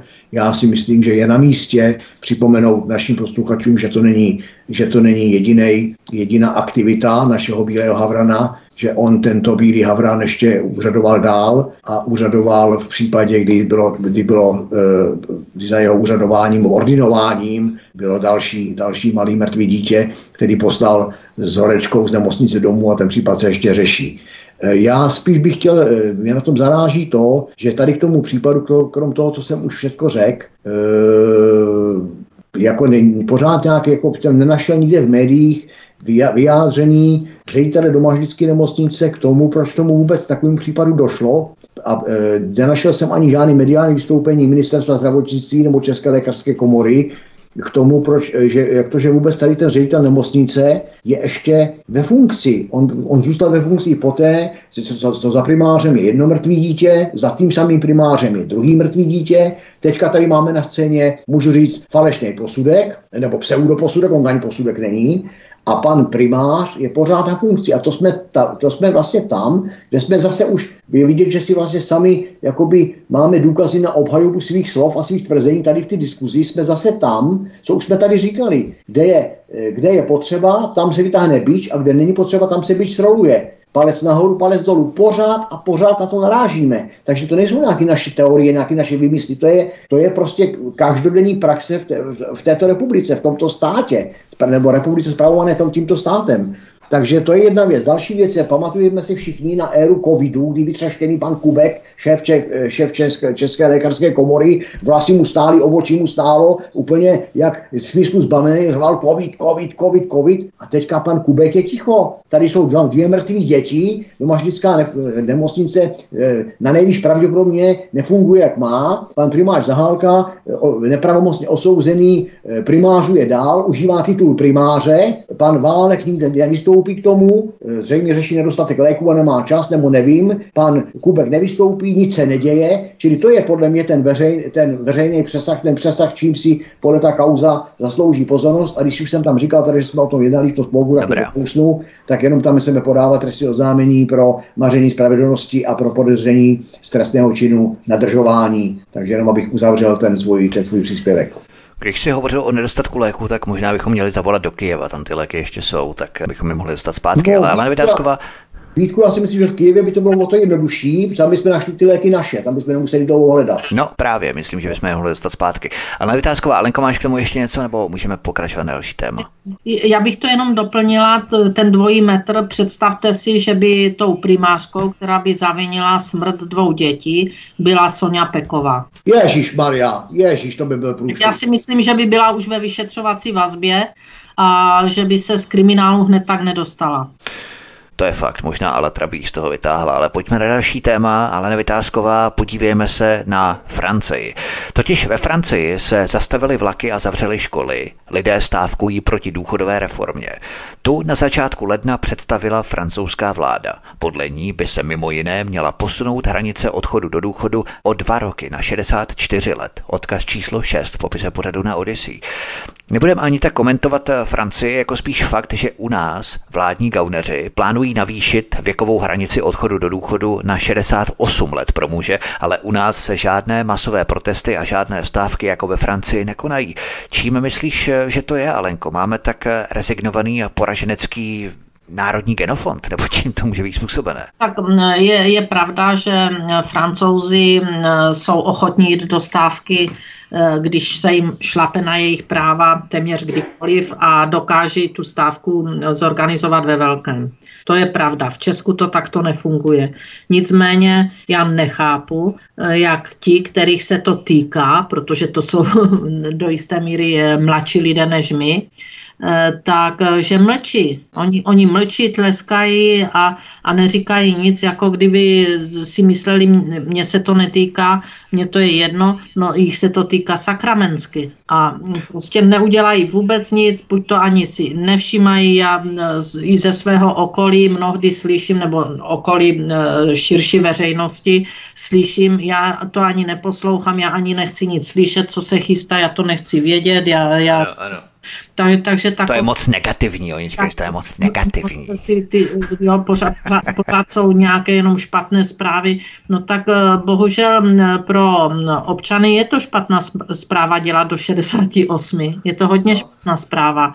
A, a mlčí. A dokonce by byli schopni uh, volit lidi, kteří to prosazují, získávají, já nevím, většinu a eh, když jsou parlamentní volby, a mm, tady toto je opravdu hodně špatná věc, protože nejde jenom o ten eh, odchod do důchodu, což je zásadní v 68, eh, ale jde tu i o to, eh, že se začínají eh, objevovat názory, že ty důchody by se neměly upravovat, že, by ne, že eh, důchodci mají eh, dost, že by se nemělo docházet k nějakým větším zvyšování důchodů, ano. Že by valorizace měla být upravena, že by důchodci měli platit daně, eh, jak- jako že by si měli dál platit sociál, eh, zdravotní pojištění z toho svého důchodu. Takže takové vlaštovky tu běhají eh, kolem těchto věcí a dozvíte se, že zubní, u zubaře byste měli si platit ce- celkovou péči sami. Jo, to jde plíživě jak bílá smrt a ti lidé mlčí a, a prostě se nevzpouzí a, a neřeknou tak dost. Už, už to dál trpět nechceme. A u nás to prostě přijímají, jak vždycky s oblibou říká Zbíněk, říkám s oblibou, jako ovce.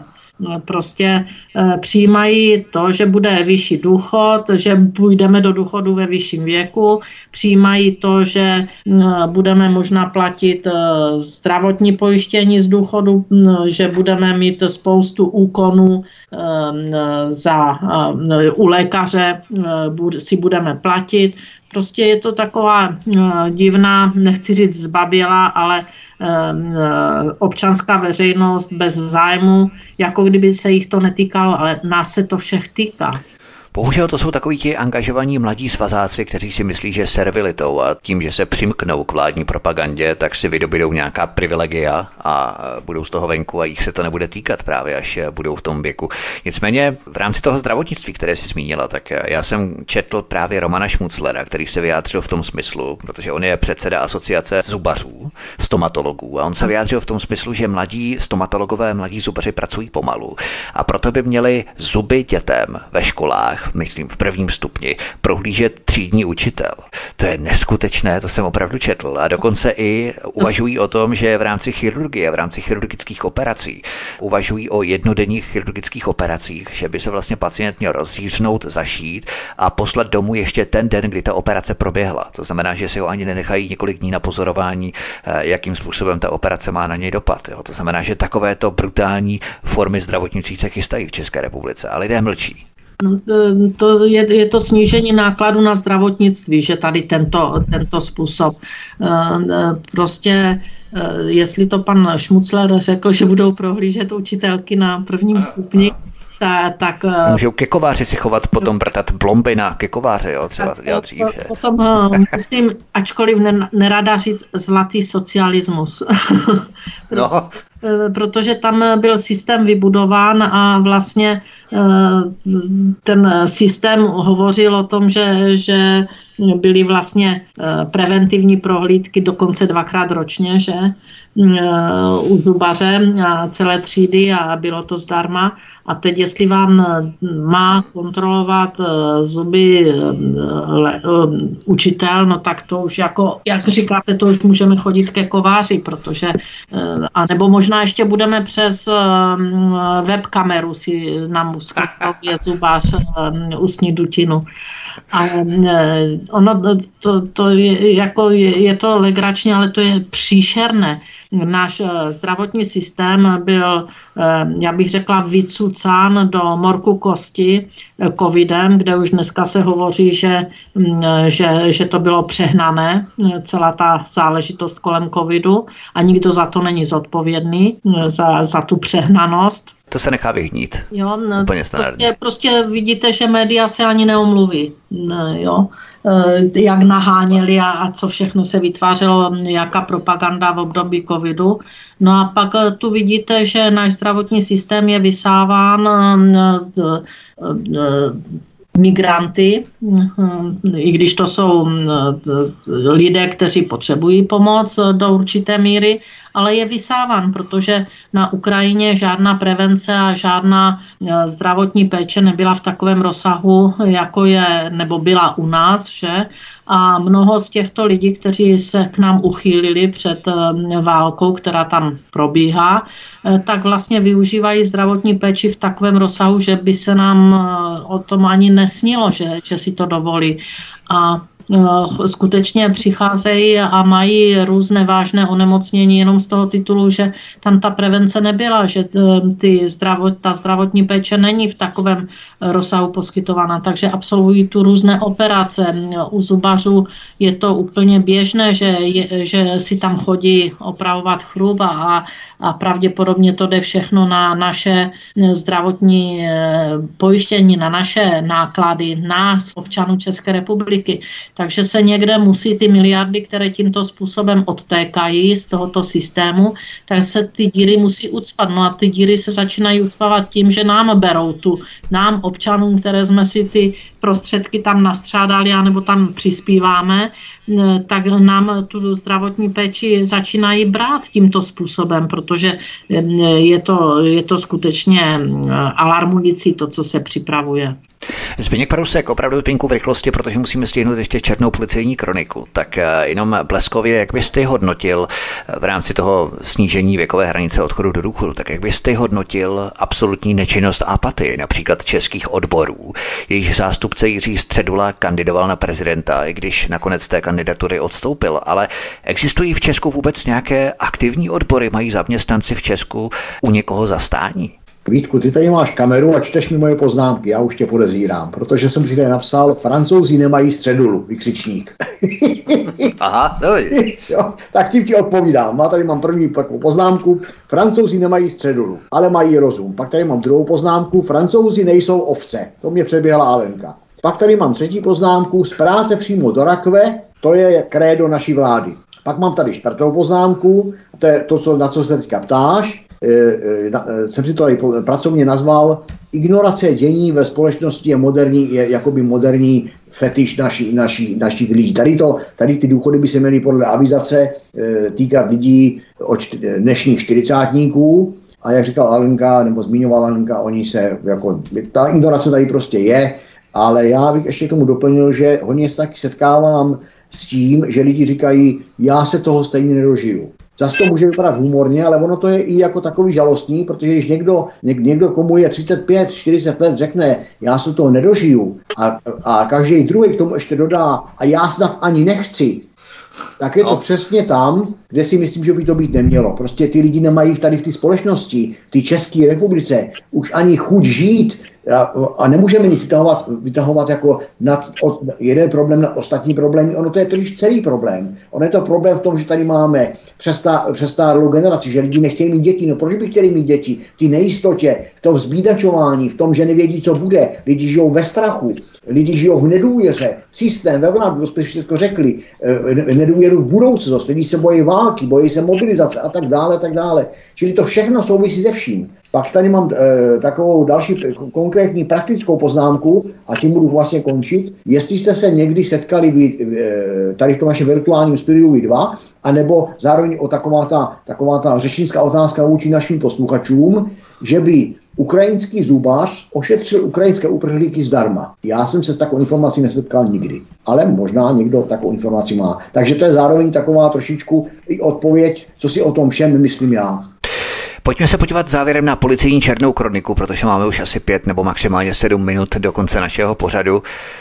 Podpraporčík z Havířova Petr Bílý, to je mimochodem od tebe, tam malinko nahoře, v Moravskoslezském kraji, tak eh, tento podpraporčík eh, ve videích na Facebooku z pozice policisty tvrdí, že policii ovládl organizovaný zločin, vláda Andreje Babiše páchala apartheid na neočkovaných a vláda Petra Fialy chystá politické procesy a uranové doly. Odkaz číslo 8 v popise pořadu na Odyssey až na ty uranové doly, což je tedy nesmysl a bohužel tím eh, znehodnotil to ostatní, to je škoda.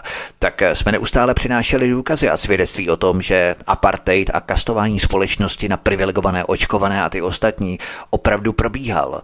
Neočkovaní nemohli chodit do restaurací, do veřejných budov a tak dále. Nemají spíš provládní kauneři strach z toho, že se začne sama policie trhat ze řetězu a odhalovat korupci vrostlou do systému, protože policisté o tom mají informace z první ruky a stát samozřejmě nechce, aby se ty informace odhalovaly. Tak já, já to vidím tak, já bych řekl, že ten policista i, kre- i, i skrz ten úlet, který jsi zmiňoval, tak u mě není žádný darebák, ale naopak u mě je to hrdina. U mě je to v pravým slova smyslu hrdina, to je jedna věc. Druhá věc je, to, dneska jsme tady slovo strach zmiňovali v zásadě dvakrát. Jednou jsem říkal já, že se e, veřejnost, která používá mozek, bojí téměř všeho, co se týče budoucnosti. A pak jsem tady, tady já použil to slovo strach v, v tom kontextu, že ho, má, že ho podle mého úsudku zřejmě mají i vládnoucí politické loutky, protože jinak by, kdyby ten strach neměli a dělali tady všechno dobře, tak by nedělali to, co dělali. Čili oni nedělají žádnou zprávu země, oni nedělají blaho obyvatelstvu, oni, oni šíří prostě e, politiku strachu, nátlaku a, mm, eh, jak bych to řekl, postihu. E, jestliže ten policist, e, e, když ho tady uváděl z toho, polic, toho podpraporčíka Petra Bilího Zavířova, e, on už je teda od policie propuštěný, už ho vyhodili, tak je to jenom důkazem toho, to, že ho vyhodili, tak je důkazem toho, jak je ta policie spolitizovaná. Čili žádná služba veřejnosti, jak říká zákon o policii České republiky, ale je to spolitizovaná Rakušanová složka, takže to tady se o policii vůbec si myslím v pravým slova smyslu nedá bavit. E, Mimo jiné bych ještě chtěl doplnit, že tady ten podpraporčík Bílý taky sliboval lov vlasti zrádců ve vlastních řadách, čili lov vlasti zrádců mezi policistama a soudcema. A já, si, já bych se vůbec nedivil, kdyby zejména tím byl nebezpečný. On chtěl lov pro vlastní zrada mimo jiné i v dneš, dnešním trestním zákonníku existující trestný čin. Má sice svoje, svoje podmínky, má, má svoji skutkovou podstatu, ale existuje. Takže on, on vlastně, můžeme říct nadsázkou říct, že on jako, on jako policista vyhledával trestnou činnost. On nedělal podle mého názoru nic špatného, ale otázka je, že ji chtěl vyhledávat mezi policisty a soudci. A my tady o policajtech a soudcích jsme se bavili tolikrát, že tady to vůbec nebudu, vůbec to nemusím rozvádět, si myslím. E, přestože sloužil 14,5 let, tak ho vyhodili na dlažbu, takže on kdyby ještě osloužil půl roku, tak měl nárok aspoň na tu rentu, ale pochopitelně si poradili tak, aby ji neměl. Ale zase, když to dáme do kontextu, jak říkala tady, jak tady zmiňovala Alenka, jo, e, doktora Zahál, pana primář Zahálku, za ním dvě mrtvé děti, Kdyby to tak byla paní doktorka Peková, to by byl problém. A teďka já tady můžu úplně obdobně říct, a to je právě to, že všechno souvisí se vším. Tady máme, tady máme řadového podpraporčíka, řadového policajta uniformovaného, který se o něco zajímá, tak ho vyhodit, ale proč, jsme, proč takto přesně pan policejní prezident nevyhodil ty násilníky z horních počernic, e, e, policajti, kteří stříleli, stříleli po nějakým člověku, násilníky z autobusu a tak dále, z těch našich jiných kaut policejních okének. Ty policajti to rozsekali, e, jednu služební oktávku za druhou likvidujou. To nic, to se všechno přejde, tam není politická vůle totiž. Tyhle ty, ty jsou tam potřeba, ale tady to je politicky nežádoucí osoba, to jsme vlastně už zase v těch znakách totality a taky to, jak vidíme, že ty znaky totality v praxi, praxi přesně fungují fungují. Čili pro mě to je jasný důkaz politizace policie, jasný důkaz fašizace státní moci, jasný důkaz vlády jedné strany a jasný důkaz praktického takového výkladu, že kdo, nehraje, kdo nehraje s námi, hraje v podstatě proti nám a pryč s ním. A tak si myslím, ještě na závěr bych jenom dodal, že možná taky bylo velikým, velikým černým puntíkem na tady tom policajtovi z hlediska toho politického náhledu, že on natáčel hodně, hodně, hodně s tím, s tím, KT, s tím vystupoval tom pořadu KTV, který pochopitelně nemá politickou oblibu a zase jsme u těch, u těch privilegovaných médií, neprivilegovaných médií a tak dále, tak dále, informace, dezinformace, čili oblíbený, neoblíbený, palec nahoru, palec dolů, bič a med a tak dále, tak dále, tak dále. Takže si myslím, že, že je to smutný, je to smutný konstatování, politizace české policie a tady ta kauza je toho jasným důkazem, jako Tušl je důkazem justici, jako paní doktorka Peková je důkazem eh, ve zdravotnictví a ta učitelka, která mluvila pravdu o Ukrajině, vyhodit, zašlapat do zimy na, na černo a tak dále, a tak dále. Čili jsme, nemů, nemůžeme, říkala Alenka, nemůžeme mluvit o právním státě ani náhodou, musíme mluvit o totalitním režimu, který každým dnem ukotvuje svými drápy, ukotvuje svůj režim a svůj, svůj prostě, svůj totalitní moc. Tečka. Ale nevytázková poslední slovo pro dnešní pořad. Myslíš, že se z Petra Bílého snaží vytvořit exemplární odstrašující případ, aby ho nenásledovali třeba i další policisté, kteří o praktikách policie a zejména justice vědí a provládní kauneři mají prostě strach z dalších odhalení, která by mohla třeba následovat, kdyby prostě Petr Bílý odšpuntoval jaksi pomyslnou zátku láhve s džinem.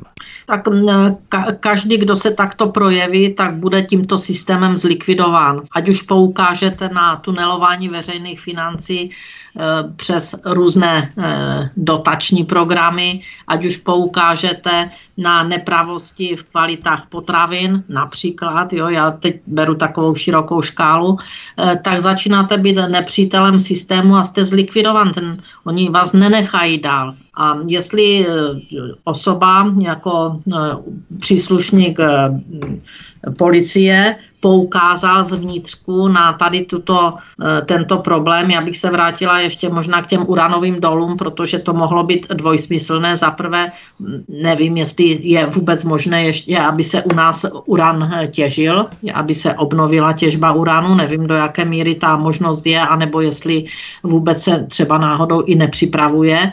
Tak sami víte, že v tom dřívějším režimu eh, do uranových dolů chodili ti, co byli trestní, byli odsouzeni odsouzeni, tak šli pracovat do uranových dolů, protože většinou neměli dlouhého života před sebou mm, v, v, v těchto podmínkách. Takže buď to je takto, anebo je to dvoj, dvojsmyslně, že čekají uranové doly, eh, protože to bylo vlastně takový, eh, já bych řekla, Eh, rozsudek smrti, eh, i když jste byl odsouzen, eh, já nevím, třeba jenom na 15 let. Takže když jste šel pracovat do uranových dolů, tak jste to nepřežil. Takže možná, že to myslel ten pan Bílý tímto způsobem, ale nicméně je to systém, který tu vládne, tak si nenechá ten systém zbořit. Když někdo poukáže zevnitř, když zkusí soudce poukázat zevnitř, co se děje na soudech, tak ho zlikvidují během, během 14 dnů. Když státní zástupce poukáže, co se děje vevnitř toho státního zastupitelství,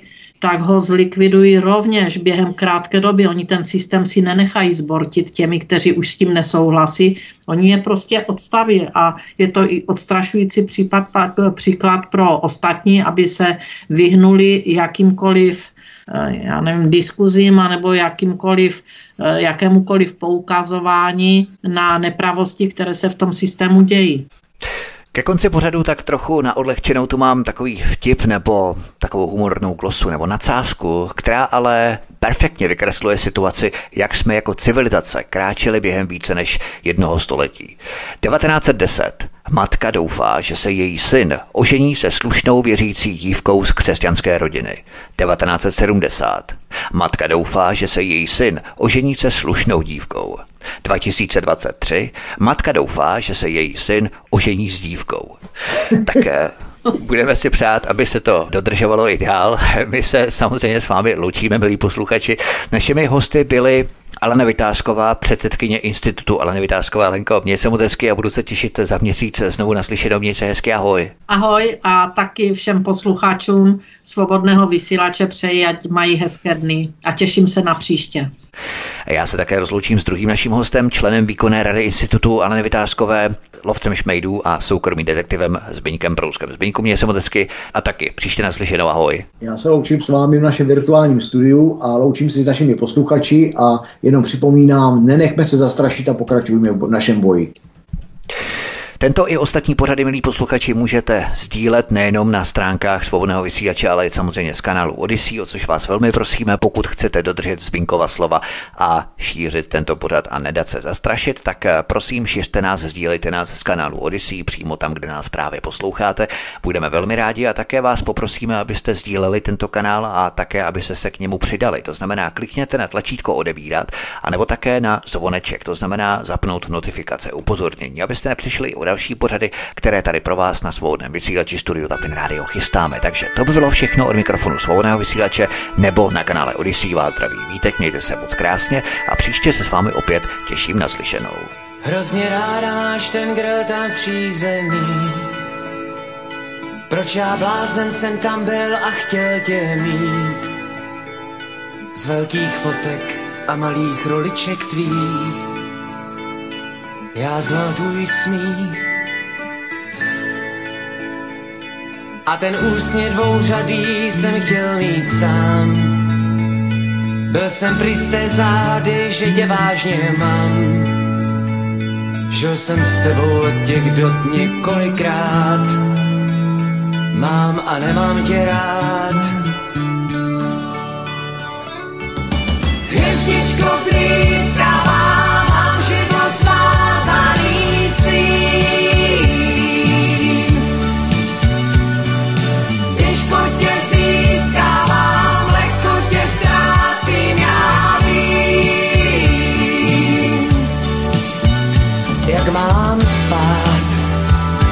co s tím, jak mám žít a s kým.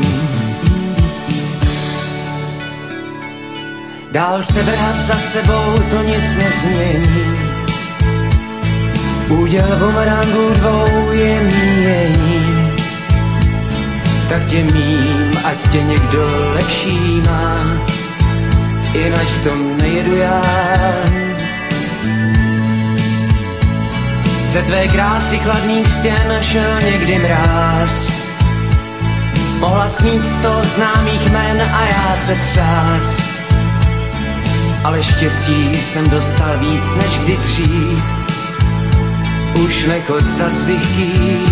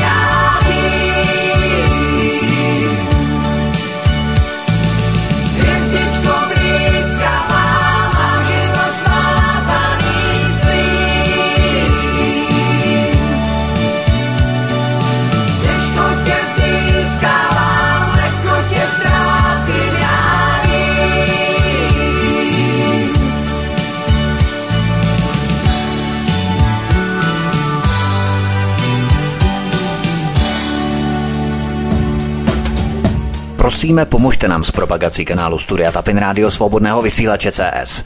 Pokud se vám tento nebo jiné pořady na tomto kanále líbí, klikněte na vaší obrazovce na tlačítko s nápisem Sdílet a vyberte sociální síť, na kterou pořád sdílíte. Jde o pouhých pár desítek sekund vašeho času. Děkujeme.